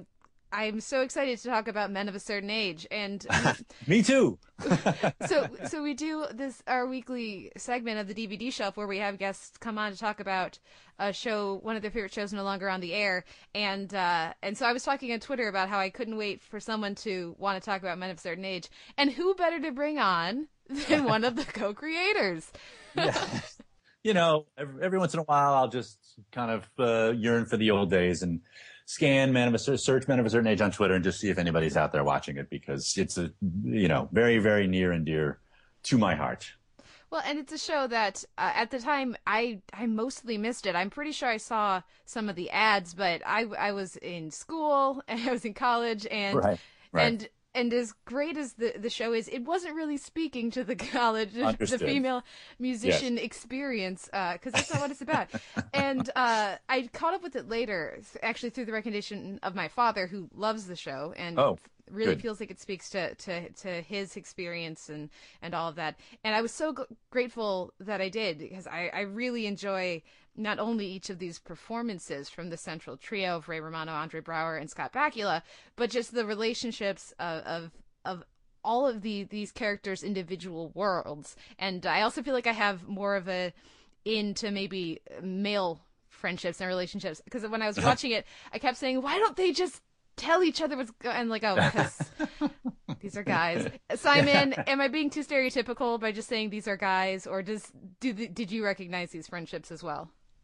Um, you know, I, you're putting me in a tough spot because I don't really do the whole male friendship thing. But I, I I do think that um, what I found interesting about the series is, and I'll be curious to get uh, your take, Mike, on what was deliberate and what was just sort of off the cuff. All the little places where it zigs, where you think it'll zag. I think one of my favorite examples of that is uh, right there in the pilot when Braugher and his wife are having a discussion about his future at work, and um, and he talks about how he wants to quit, and and so she starts talking about, oh, I'll support you. no, wait, sorry, that's bullshit. Uh, you can't do that. There's a family to think about. Go back to work, please. that to me was was one of the first signs that I was really going to dig the show. I mean, when you have those moments, was that a, a s- was, was that a real self conscious move, or did that sort of come about naturally? Oh, honestly, you just made my day by saying that because uh, that that is, I think, for Ray and myself, the most important thing is not to just like you know arbitrarily zig when people think you're zag, but like in that case, it was a conscious effort to build up, you know, an expectation for when you see something on television, you expect it to, okay, it's going to go this way, you know? But for this show, for these guys at this age, she just, she can't be the just automatically supportive wife. You know, if you're 30 and you're newlyweds and maybe they- even then it's sort of, you know, what are you, what are you doing with your life? You're going to quit? What? You know, uh, your spouse has to be a, you know, to show the real side of it. We felt like it was, it was, we, we had sort of a perfect situation where the, a television show would normally do this, where she's very supportive and he goes, thank you. And then he goes off and follows his dream. And that's all there is to it. But what the reality of the situation was, is you have a family and you have kids and we can't, I'm sorry. I wish, I wish you could do that, but you're doing great. So keep doing it, you know, and the most important thing is what we have, right? You know, and, and he, he agrees even as he is sort of resigned to his reality. Um, that kind of gave us a great foundation also for him. You know, I always picture Andre like, um, Andre's character, um, a little like George Bailey, you know, he's the guy who, who was sort of trapped in his situation and didn't really have, you know, he, he, we do a little bit in the show, in one of the episodes about how a little backstory about he tried to open his own business, you know, um, I think if I remember right, it was music. He would try to open like a like a record store or something like that, and it just crashed and burned. And he had borrowed money from his father, you know, who was played uh, by uh, Richard Gant, and um, and it crashed and burned. He came back and had to come back with his tail between his legs and start working for his father again, and was never able to get out from under. So he constantly lives in this sort of like, I really wish I was doing something that more spoke to me, but this is my prison and it's sort of my golden handcuffs sort of a prison because I'm kind of I'm the boss. I'm the boss's son, so I'm in charge of stuff, but it's not what I wanted to do, you know. So that was I got off on a tangent there, but anyway. well, and that that to me also makes me think of, of the fact that this is, uh, and uh, Kate as the TV editor, maybe there's a listicle here, but it seems to me that there's so many great shows in the last ten years about the middle class that never really gain an audience, and I wonder how much that specific factor has to do with it because you don't get that sort of vicarious thrill of escapism. Right. Uh, but and you and, it makes you wish that people valued that sort of thing, but you know, you you also get it at the same time. It, I mean, if we're talking about why the show has not, you know, was not able to continue after two seasons, there's a, a million factors in there. And, you know, I basically, TNT tried their best, and I give them all the credit in the world for doing the show because they did it and nobody else did. It's not really where people, what people want on TNT, you know, it's not really their brand. And I think uh, if we had been a little bit more, uh, it just it, a little. If we had been on a pay cable network or something like that, where people don't have to worry about ads, or we're a little more protected, like a show like Treme or something like that, that that you're just allowed to be what you are. Again, I give all the TNT all the credit in the world. They try, they they you know they did everything that they could to try and um, make us succeed. But I think the basic thing is it, it's just it, not so much the subject matter, but the the you know the people that got in front of weren't necessarily they probably wanted more of a comedy out of it. Well, I think it was it was obviously your fault for not making any of them a cop or a spy. Yeah, clearly, that's the answer. Uh, well, because when I remember when I was first uh, hearing about the show or watching ads, I was like T- TNT, and it was sort of one of those shows when I you know was able to, to actually you know dive into the show where it reminded me of sort of when when Veronica Mars was on UPN or Yes. Bunheads uh, or The Middleman, I should say, on ABC Family. Some of these Right. shows where you know somebody at the the network said, "Okay, this is a really good show. It doesn't fit with our core, you know, the kinds of shows we usually do and what our audience goes to TNT expecting, Yeah. but this is a really good show, so let's at least try." Yes, and I think back when we we when they when they picked us up, they were still finding their brand. You know, they they had only a couple three shows, and they expanded very quickly during our time there, and found more stuff that worked for them. And sort of, you know, we we were not it. we got. I mean, we we have nothing but happiness in terms of you know we a lot of people love the show. There's some really diehard fans. We got a lot of. We won a Peabody. That was fantastic. You know, we we certainly have had our share of recognition, so that was great and we love doing it. Of course, it would have been great to do more, and I still hold out hope. We, we wrote a whole movie to wrap it up, and we were very close to actually doing it on TNT, and the economics and schedule did not work out. This is a couple years ago, um, but the movie exists. I know how it ends. not like it's a big cliffhanger or anything, but uh, uh, you know, before everyone gets into uh, before we start to do the show, just old men, it would be nice to sort of wrap up men of a certain age. Well, let's let's dive into some more of the specifics of of each of these characters. Uh, I I gotta say, I know this is probably what everybody says, but those diner scenes have to be my favorite of the of the series. There's there's many scenes that uh, really stand out to me. In particular, I was gonna mention that exact scene that you did, Simon, with with Lisa Gay Hamilton and Andre Braugher in the pilot. That's how I knew this was a show for me uh, when we get that moment. But watching uh, Romano, Braugher, and Bakula sitting around the table at that diner, especially with just what the show was about, it was such great casting. And obviously, Romano's a co-creator, but uh, but what was the process like for for for getting Scott Bakula and Andre Braugher involved in the show? Well, I, I really give all, I mean, credit to all three of those guys. And yeah, I mean, Ray and I did everything together as far as like, you know, the, the casting and the writing and, you know, everything. Uh, um, as far as he was, Ray, was there reading with everybody who came in and read, and we had a very long casting process. But I give the, the, I mean, those three are just, they don't need me to say it. They're obviously three amazing actors.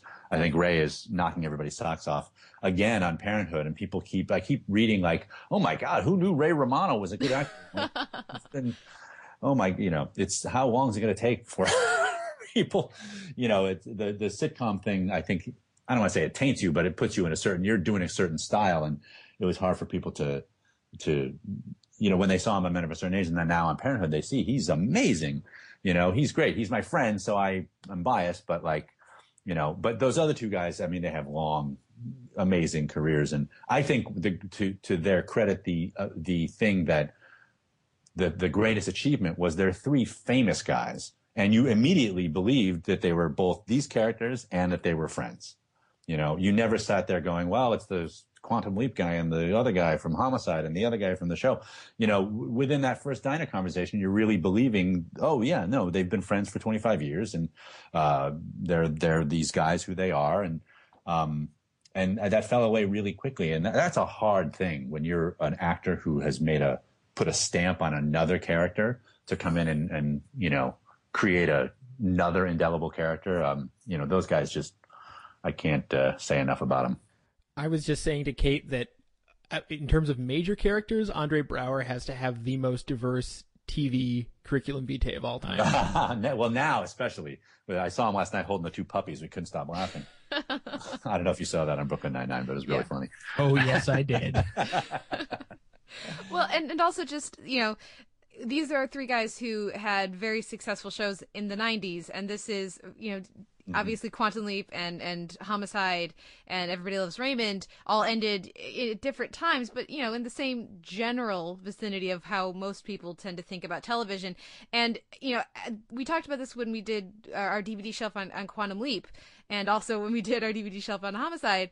Um, but I, I really think that especially Scott Bakula is an underappreciated actor. He really wowed me when I went back and, and really dove into Quantum Leap. And so it, it was really nice to sort of see the aesthetic of the show, which is about these guys who you know, are in a part of their lives that doesn't usually get talked about a lot on television. You know, certainly not friends that are that age, certainly not a show, you know, centered on people that age. But it's also Yeah. with these actors that maybe viewers had kind of forgotten, TV Yeah. viewers had forgotten were actually really good and you know, maybe they should re-investigate their work. I, I, I mean, I couldn't agree more. And um, on top of that, they were incredibly uh, good. Sport isn't even the word. You know, they're playing when you're that age. You know, when you're late 40s, early 50s as an actor, you really don't want to be reminding people that you're that age. That's not. That's the time when you're still trying to basically go. I'm still, you know, I can play whatever action star. I can do. Those guys embrace these roles that are, you know, the whole show is about, hey, we're at middle age, you know, and uh, they were not vain in any sense of the word. Andre Braugher was like, "I'm taking my shirt off for the pilot." Uh, he at that point was uh, he had gained some weight, and we we wrote the show. We actually wrote the part originally for a, a more overweight guy, and it was kind of funny because I think we were talking to either his agent or his manager, somebody I can't remember, uh, who represented him, and we're like, when they pitched him, we're like, well, he's obviously amazing, but he's not. We don't picture him being really like an overweight guy who's who's got you know diabetes and got pro- health problems. He seems like very commanding, and there was kind of a pause on the other phone. The guy was like, "Well, he's gained a little." Like his, his, his rep is trying to gingerly say, "Well, he's a little." Um, Andre immediately started losing weight when we started shooting, and uh, um, we were joking that like we think we we uh, we think the show uh, you know uh, shaped him up, but he um, no he he just went at it. You know, he just went at it, and um, and the, all three of them just embraced everything. Well, and there were a couple other faces that I was very pleasantly surprised to, to see. Obviously, Simon, we've been a big fan of Emily Rios the past year, watching her on, on The Bridge Oh, and, and Yeah. Breaking Bad. Uh, so that was a delightful surprise. I have to say, though, I think the single actor whose performance made me laugh the most has got to be Shelley Desai as Carlos, though. Suffering succotash. Oh my god. now you made when if if Ray listens to this, uh, which I hope he will, you've made his day because that's his favorite moment is suffering succotash. Oh my god, I, I don't know how the actor I don't know how he did that. So many and I enjoyed watching one of the, the gag reels where there were there's a few more takes of that moment, but Yes, yes. Yeah. It, Oh. it was funny every time. It was amazing. It was yes. It, it could have gone. It, we had a lot of that. The shooting that day was crazy, but yeah, Shelley is. He just has that face. You know, he. um You know, we got a lot of mileage out of just him deadpanning stuff, and with there's a lot of gag reel stuff of Ray not being able to keep a straight face when he's doing stuff with Shelley. And Emily is. I mean, man, she's just the best. Um, you know, and little JJ too, uh, who I. Yeah, believe definitely. doesn't go by that name anymore. But um, yeah, it was yeah the the supporting cast. Um, we were really fortunate in finding people like Penelope Ann Miller and Melinda McGraw and uh, obviously Lisa Gay. You know, just Mhm. tremendous. yeah, the uh the, the the series of women brought in as uh as romantic interests for for both uh Joe Carla and, and, too, and yeah. Terry too. It was Yeah, just like right. these guys are doing pretty good, gotta Yeah. say. Yeah, In- that's that is true. in in terms of since Kate brought up romantic interest, one of the things I find most interesting about the show is that yes, it's a show about three men, uh, two of whom are not married, so there will be romantic entanglements. But I I was surprised at there seemed to be an effort to balance that out where yes some of the plots involve rom- you know romantic stuff but if anything there's more than that that that rely on sort of professional problems or health issues. I mean was that something that was that you and ray sort of figured out early on or again was that just kind of Well, we sort definitely of more organic? we wanted a mix and and each character i mean the sort of overarching thing for the married guy is i'm you know i'm weighed down with all these responsibilities and i'm i wish i didn't have them at the same time that i want them because i want to be i mean i want this life. So that was always his struggle and he had he you know owen had the business to contend with which was inextricably linked with his father which so that was a whole family thing you know. Um, then uh, Terry's issues were always about growing up and and settling down and do I want that? And what what you know basically being a, a relatable situation that a lot of actors have. And I think in a lot of in a lot of professions you reach a point where you're like I guess I'm just doing this now because there's no turning back. And when you're an actor you have this weird you turn a certain age and suddenly maybe the jobs are drying up or you know in his case he sort of was always treading water it's hard because now I don't have any marketable skills besides acting. Um, uh, you know, what else do I have? So you're really put in a, in, in a, you know, the middle of a whirlwind. And then for him, it was also like, I, I guess I have to kind of shit or get off the pot romantically as well. So for him, it wasn't a matter. We never wanted it to be, you know, old guy dating a lot of younger girls.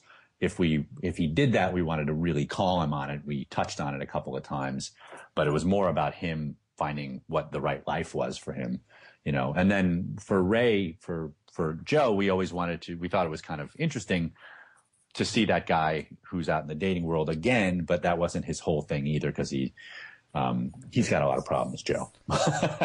Jo- Joe's Uh, most significant relationship is probably with Manfro over the course of That's right.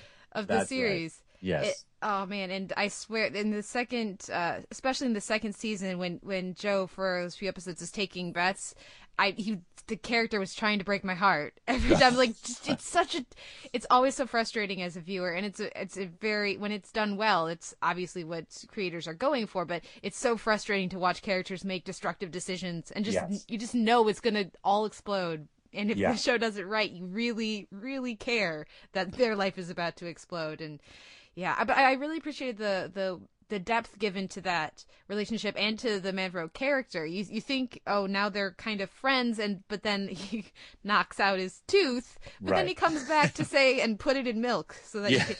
he can, I you know that, that Yeah. something about that character. I was very I was very surprised by the handling uh, of of that character, and it it, it worked. I, I thought it worked for me at least. I really Well, enjoyed that. No, Manfro is definitely one of our most probably you know uh, popular characters because he's he's very complex and you know that it's a testament to John Manfrellotti's fantastic you know embodiment of that character and the two of them have I mean you know Ray and and John are actual longtime friends. Uh, they have an um, the, the chemistry you see on screen is different than what, the way they are as friends, but there's a certain similarity. You know, they t- they take aspects from it, but um, but yeah, it's it's very tied up. You know, Manfro is not was not a guy who he's a, he's a businessman, and at the same time he is a lonely man, and he thought he had formed this friendship with Joe, and then it turns out Joe didn't think he was doing anything that would, uh, but obviously Manfro felt incredibly betrayed. So by you know from our storytelling uh, vantage point, it was that was all about a guy who was wounded, you know. And uh, so, in that way, I I don't want to say the word bromance because I'll just kill myself. But they had a deep relationship that um, that went beyond just you know two guys hanging out. Well, speaking of relationships, another thing I found really interesting about the show as sort of a through line is that these guys get into these scrapes and, and difficulties of various levels, and then they also have these powwows at the diner and on hikes and stuff, but it's rare that they actually directly intervene in each other's lives because they have their own stuff to think about. Right. And that was another thing I found really interesting. Well, it's it's interesting because it creates dramatic problems. you know, we were constantly trying to find ways that they realistically would intersect. I mean, the diner, a lot of people who you know, people they were our probably our most popular scenes people always quoted them and stuff like that. But at the same time, you always had people going, "Wow, who- how do they find time to have lunch?" And you know, and that's true. I mean, I, I'm a you know married, for, you know, and have two kids, and yeah, when do I find time to hang out with my male friends? Not very often. Um, but that's in a certain way, it's like a little bit of wish fulfillment. There's a, it's like in a good way, you know, it's a realistic wish fulfillment. Um, so we were constantly trying to find, you know, maintain that reality of like, yeah, well, he wouldn't be involved in his storyline because he's working or he's doing this. But um, at the same time, you know, make it make it if the, you can't just be doing three separate storylines completely and not have them talk, you know. Well, and their conversations affect each other, but again, and this was the element uh, where I was watching it going, is this just a guy relationship thing where because they don't ever tell each other what is actually going on in their lives they're just Yeah. they can tell something's up because they're you know they're acting you know they're more agitated or their their particular quirks are are a little heightened Right. in, in a given day but they, they very rarely say oh well i got dumped or the uh you know i've ma- placed a giant bet and i'm probably going to destroy my life again you know like Right, they, right. they don't actually tell each other any idea of what's going on in their lives so even if they wanted to intercede or help they don't know that they should I think there's a, you know, what we consciously or unconsciously, what we tried to achieve there was, yeah, guys, well, I, I hate to make the generalization, but basically these guys would never, it's, they would never sit down and go, oh my God, I got a problem. I got to talk it out with you guys. Mm-hmm. It, it, it's all, the, the reason they like being together is they don't have to, you know, directly address the things that are actually, you know, they can just shoot the shit. And that's at least, you know, in my experience, that's the thing that gentlemen like to do. Uh, but they've known each other for 25, 30 years. So they also know when stuff is wrong and they kind of edge around it and they notice it, but they don't fully address it or they just sort of throw something out there and just kind of check in a little bit. Um, and they do care about each other and they try to figure out where the line is. Like, how much am I talking to this guy about this? You know? Um, so yeah, I think that was what I enjoyed about those scenes was sort of seeing what level of depth they would go into each time. Well, and they're also at least uh, one of the the characters that I also really enjoyed, particularly was was Melissa, and watching her struggle with her job. It's not just the the male balance of of friendship and and job and family and all that. I also really enjoyed that we, you gave Owen a wife who wanted to be working and. uh his his conversation with her in the pilot about I really want to quit my job and do something else is then mirrored when she really wants to get a job and he's Right. saying it doesn't you can't you know Yeah, does it? Yeah, she she has a blind. She's blind to how her industry has changed, and she's uh, kind of thinks she'll just jump right back in, and then it's not really that way in a recession, especially.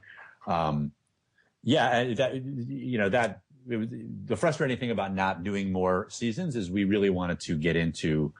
I think if we had been allowed to continue, you would have seen the show evolve into sort of like people of a certain age.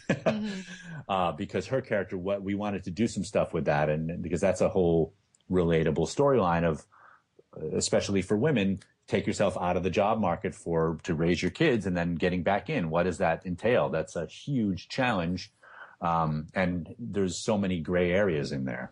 I, I wanted to ask you about uh, Joe and his gambling issue, is specifically about the way in the second season, and I found this really fascinating. The way he sort of he finds another way to gamble, kind of, which is that Yeah. he, he creates these mental bets with himself, which is something that I do, which I found really weird that Oh. he does it because I've never gambled in my life, and I. I'm thinking, am I a secret gambling addict? But anyway, I was just wondering how, uh, sort of, how the the Joe, sort of the his overall arc was crafted and, and devised. Well, the the mind bet thing is 100% Raymond Romano. That is, I mean, I just mean he does that.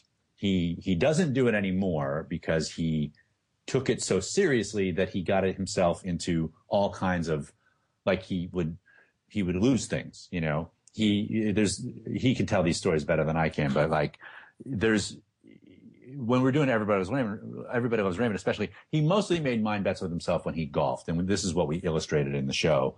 Is he he like uh, I think it, well, it was it was in the colonoscopy episode, um, which is a terrible way to sum up an episode.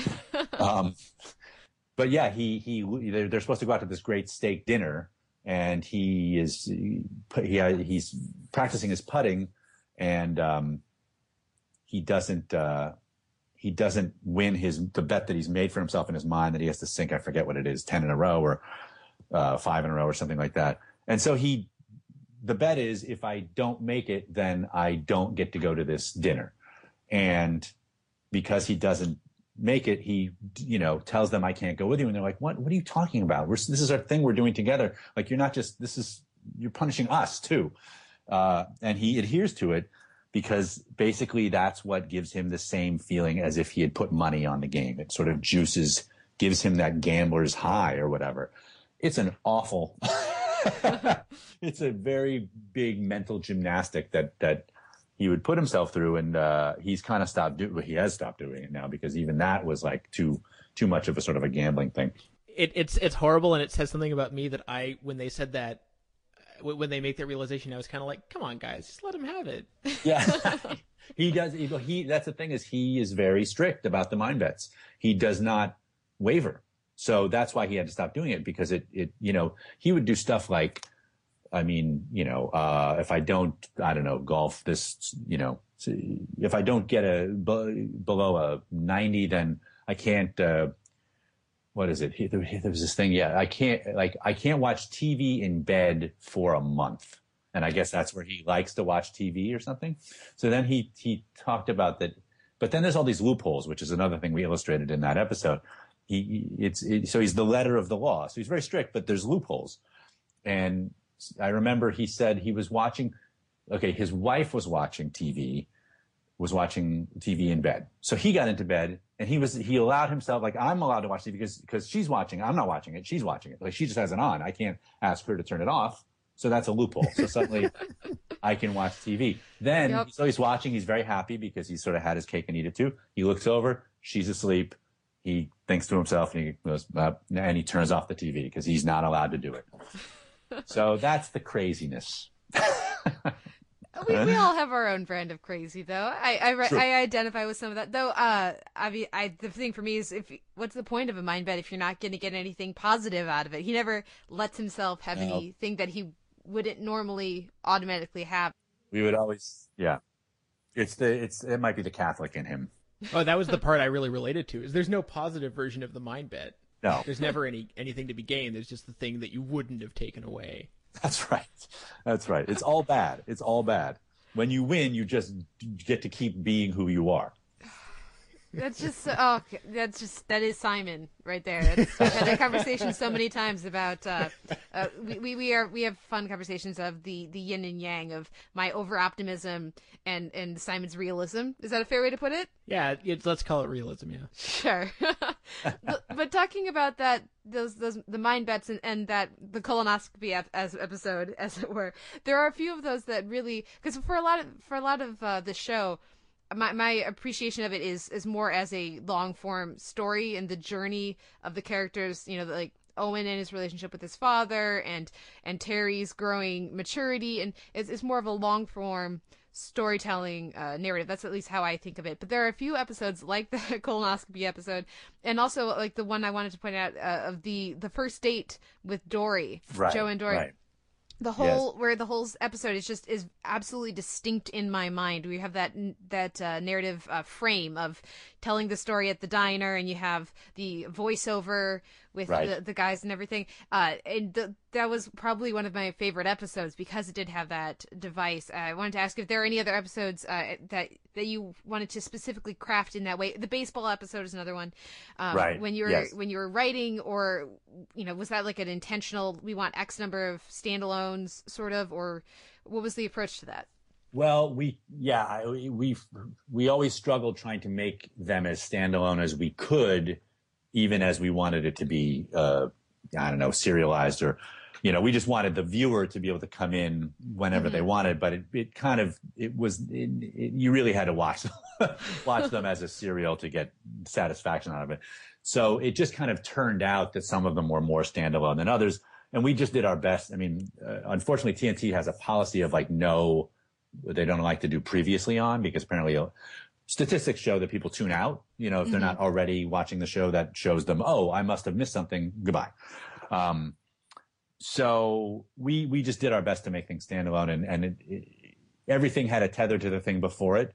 some of them just you know you some of them you could watch from beginning to end, like the ones you're mentioning, um, and and have a satisfying experience. And they did turn out, I think, just because a lot of them turned out to be our best episodes, just because narratively within that episode you're really getting some satisfaction whereas some are better because they're paying off stuff over a whole season. And i think each time our season finales turned out really well but partly it's because they're paying off everything we've set up. Yeah, Simon, were what were the episodes that for you uh, remain distinct in your mind? Uh, well, I think actually the- uh, both finales, uh, since you mentioned them, uh, did their job really effectively without putting too neat a bow on things, which is I, I think my most frequent pet peeve about season finales is there's just too much of an effort to put a bow on things just in case. Yeah. Um, but I, I think I think both finales did that really well. Uh, and since I brought up finales and you mentioned uh, things you wanted to do uh, with with Michelle, was there uh, anything else uh, that comes to mind in terms of characters or plot lines you would have liked to have paid off over future seasons had that occurred w- without wanting to spoil your potential future film? That's all right. Yeah, yeah. I mean, I think we wanted to see Joe uh, go on the senior tour. The the whole um, great conceit that you know Ray knew when we got into the show that just we were always aiming toward that towards. I think the most sort of frustrating, you know, oh my God, we almost we almost got there was that when you turn fifty, you're new again on the senior tour. That's the beginning of the senior tour. So you have people who are who maybe they didn't make it as a pro, but they're or or they weren't great as a pro, but they're 50 now. Now they're the young guy. So you may have uh, you know Jack Nicklaus or whatever, who's 70, 80 years old or whatever, who's golfing on the senior tour. He was the most amazing player of his time, but now he's 80 and you're 50, so you can beat him.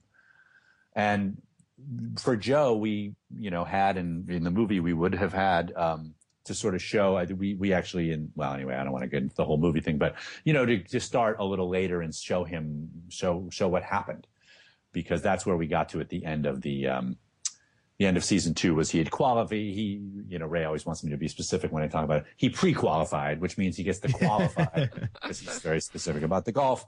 But the bottom line is yes, we wanted wanted to see Joe um, after all this time dreaming of this thing, really kind of get into it and see what happens and the reality of that and what happens when you have, you know, you own a business and you, you, you, yeah, you own a business, but now you're sort of pursuing this dream that doesn't really pay very much unless you are successful at it. But maybe he would be somewhat successful in anyway. Go back and forth with that. And then with Owen, you know, just I think the tension of his father finally being out of the picture. Um, and I think we wanted to maybe look at look a little bit into what he might do now that he's completely in charge of things, and uh, is that satisfying? And is uh, you know we we had some stuff written about what he would do maybe if he could kind of kind of get his uh, business both like managed by somebody else and have a little time to himself. You know, Melissa was this, you know, as I talked about, Melissa, we want to do a lot of stuff with. I think a lot of what we had in mind was how the tension between her now uh, being out of the house and uh, what that means for Owen, who's now living this very busy life, being in charge of everything. Um, and Terry, you know, we wanted to see uh, obviously w- with him and uh, finally shacking up, I guess you could say, with Melinda McGraw, um, uh, and and ta- retackling his his acting, except from the vantage point of directing and um, trying to see if he could be, you know, successful at that. Well, and that's that that arc for Terry is something that I enjoyed where at the end he's he's leaving the dealership to to start directing and I I love that yes maybe he has really is rediscovering his passion uh, for for art, artistic expression uh, or maybe selling cars has been yet another one of his phases Right. and, and that's all right Yeah. he's- and he's really good at it and, uh, he he is giving away this security that he has being a salesman but uh, just because it's one doesn't mean it's not the other Yeah, yeah, I, I think that's right. That's I think the great thing about that we loved exploring with Terry's character is, yeah, I think even he doesn't know at this point. You know, he doesn't know. He's been through so many quote phases that what what is what am I now? I don't know. And he the the the he's not a loser actor. In other words, he's not kidding himself. He's not a bad actor. He just is an actor, and most actors don't work very much. It's really hard to be a successful actor. He's also a really good director, but that's another thing that's really hard to get into, and especially when you haven't really made it your focus. Um, so we just, you know, it's it's to to me the great thing about him. Is he's so capable, and he hasn't. It's not that he he's in some ways hasn't applied himself, and he's kind of a renaissance man. He has all these skills, but not quite sure what is his thing. You know, that that was always what I loved about him. Yeah, and some of those, I, I love that you guys made him a really good cook and gave him some other things that he had picked up over time. That uh, that I, I think there's plenty of time spent exploring, you know, the the, the negative uh, maybe elements of some of his life choices. But I like that there's some positivity in there too, because that when he was talking about that risotto, it sounded really good. Ah, that's actually one of my favorite episodes. I will say. I think that's the Great Escape. That's that's sort of an underrated uh, episode that doesn't get uh, that people don't remember too much. And um, Scott was so amazing in that episode where she uh, drops the bomb on him. Speaking of Scott Bakula, I just wanted to give props to his his revelation sequence in the first season finale when he's talking about how when he has that realization of maybe I finally really actually for realsies can't do the acting Right. thing Right. and it's it's not like, you know it's a scene you've probably seen before and i'm sure you'd seen scenes like that before but i i, I think that he I mean, it's partially partially because he's bringing his his actual baggage into it and we we have that interesting cognitive dissonance of no you're actually a really successful actor who is around this age who's made a career out of it and it maybe it's it's the gamesmanship of us knowing that and him still selling it makes it doubly impressive but uh, that was one scene that's going to stick in my mind for a long time Oh, good, good. Yes, he's. Uh, yeah, again, I have to hand it to Scott because he's he's doing a double thing in terms of he's playing an actor who is his age.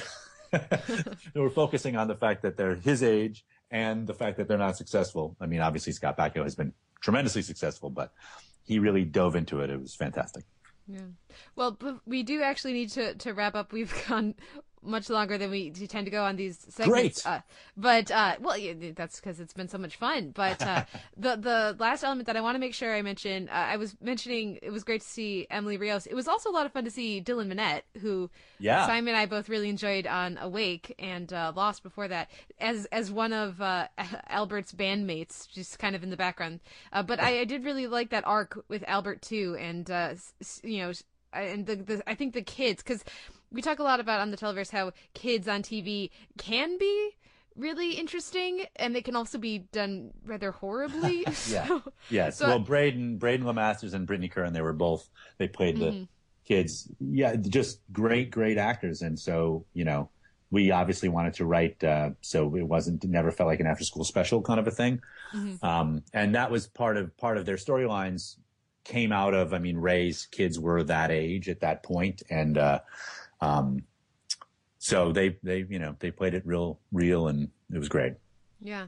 Well, and then the the last thing I do need to mention is the we've touched on it, but really I have to commend the the writing for the uh, the relationship between Owen Thoreau and Owen Thoreau Jr. Like that that struggling, yeah, and, and it's another one where it's never it's never really resolved in a typical television fashion where there's some fight and then the the father understands that he's really hampering his son and the son understands what the father's going through and then it all is resolved like that doesn't happen. and the son being i'm done with you Yeah. this is over Right. Right.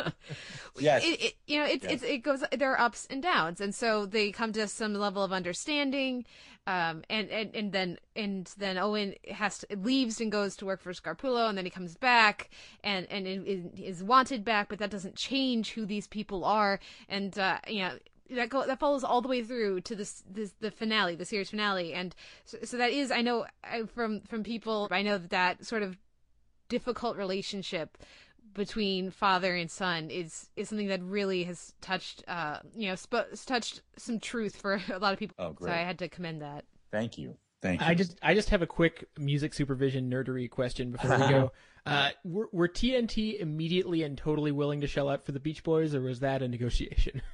well, first of all, Gary Calamar, who was our music supervisor, found that song and made the ti- like just made like we when we, when he said, well, maybe this one, and we put it up against the credits, we were like, you have made the show. Like that was so. we the sad I won't take too long, but basically they weren't willing to shell out for it um, at first, and we were doing a cover by one of my favorite musicians of all time, uh, Matthew Sweet. And Nice. so he was recording this cover, and the cover sounded great, but for our show, it you needed the real one. You know what I mean? The cover it was a brilliant the cover, uh, but the cover actually just worked against the fact that it's you know the whole old movie um, titles. It just it's a weird thing to have a new version of a song against this sort of the whole thing is sort of our nostalgia for our you know when we were young and growing up in, in college and everything. So it never just it never felt right, even though it was you know sounded fantastic. And honestly, we started uh, when we were premiering or ne- when we were we had sent the thing out to critics. We were getting some very good notices. We kind of leaned on TNT and said, "Oh, the critic versions had gone out with the Beach Boys song." So the screeners and uh, some of the reviews mentioned the Beach Boys song as one of their favorite things. It's a perfect theme song. Oh my God, this is great. So we took that to TNT and said, Oh my, you have to, sh- look, this is, you know, we can't go back on this now. Everyone loves the real song. Please, please, please, please, please. And they were nice enough to give it to us. And uh, then it cost us a lot of money every, every episode and may have contributed to our downfall later uh, in terms of the show being expensive. But nonetheless, it was perfect, perfect song. I, I can't imagine that's I would never have guessed that the credits were made before the song was chosen because it just seems so clear to me watching it that oh this is a great theme song and so that inspired Right. this credit sequence. It was, it, yeah, it was. I mean, it sort of went hand in hand, but we always knew it would be old, uh, old pictures or old movies or something like that. And you know, we had actually, I think the song was before we had the, we, still had a very temp version of those credits, but, but yeah, we he found that and it was like, oh my god, that's so perfect. How did I not know about that? Well, and that discussion of, of music reminds me of one of the other things I did want to mention, which is I love the Andre Braugher talking about uh, jazz. A- As a jazz fan myself, uh, the, all all the music talk back and forth with, with you know the jukebox and Joe and yeah, I I enjoy the soundtrack of you know uh, pretty much all the music he was playing at the store was stuff I I like, and so uh, throw that in with that you know with with uh, the the driving music and then with that whole back and forth about jazz at the diner, Ugh, love it. Bop, That's bop, so bop. Like I could watch Andre Braugher bop like Ah. that just on a loop. It would be great. he was uh, Ray. Ray would make a CD at the end of every season of like the, a lot of the music that he loves, which is all that '70s pop um, and rock. And uh, he made the CD and he gave, he gave it out to the crew and everything. And Andre took a look at it and he looks on the back and he goes, "Well, we need some black people on here." so Andre King, You know, that's where we we sort of got the idea. Maybe we should represent Owen's music tastes as well. it's, it's it's it's it's been uh, it was a really fun. Yeah, I went through and, and did a bunch of rewatching for this, and it really was fun to sort of just live in this uh, in this world of the show for the for the past week or so. It's been a lot of fun, and thank you, Mike, so much for coming on. Simon, any any final thoughts? Uh, no, except as long as we're on the, the subject of music, Hair is probably my favorite musical ever. So I Oh. definitely geeked out over the whole Flesh Failures, Let the Sunshine In thing, because that was awesome. Thank you. And that was a dream of Ray's to have that song up against the fight pretty much since we started working on the show. He's like, we have to some find a way to do this. And just those very specific dreams. And and I guess the the last thing I'll say is people should watch the show. There's it, it is surprising to me because every now and again when we have guests on or people are going to come on, they look at the list of shows we've already done and and they think, "Oh, you guys have done all the all you've done all the underseen shows and there are so many out there and this was a really big one for me. So I'm really glad that we were able to talk about it and hopefully there if we have listeners who haven't taken the time to, to watch Men of a Certain Age, if if anything we're saying sounds interesting to you, if you like any of these lead performers, you will like this show. So I really Thank think you. people should, you know, and get you can get the DVDs; they're readily accessible. Yeah, it's unfortunately not on Netflix, but because uh, T, uh, Warner Brothers and Netflix hate each other with the fire of a thousand suns. But um, uh, it is, um, it's yeah, it's on Amazon, I believe. It's on iTunes. It's on DVD. Uh, there's an actually a TNT app, which it's if it's not on there now, it will be on there very soon. Then you can actually stream it on that, and, and it's free. Absolutely. Well, thank you, Mike, so much for coming on. Uh, I, I, I guess if people want to follow you on Twitter, you oh, are. please. Uh, I'm at Mike Royce, M I K E R O Y C E. And of course, Enlisted has already started up by the time everyone is hearing this, but it's Fridays on Fox. Um, thank you so much for coming on, Mike. Thank you. And thank you everyone for listening. We'll be back next week with another episode of The Televerse.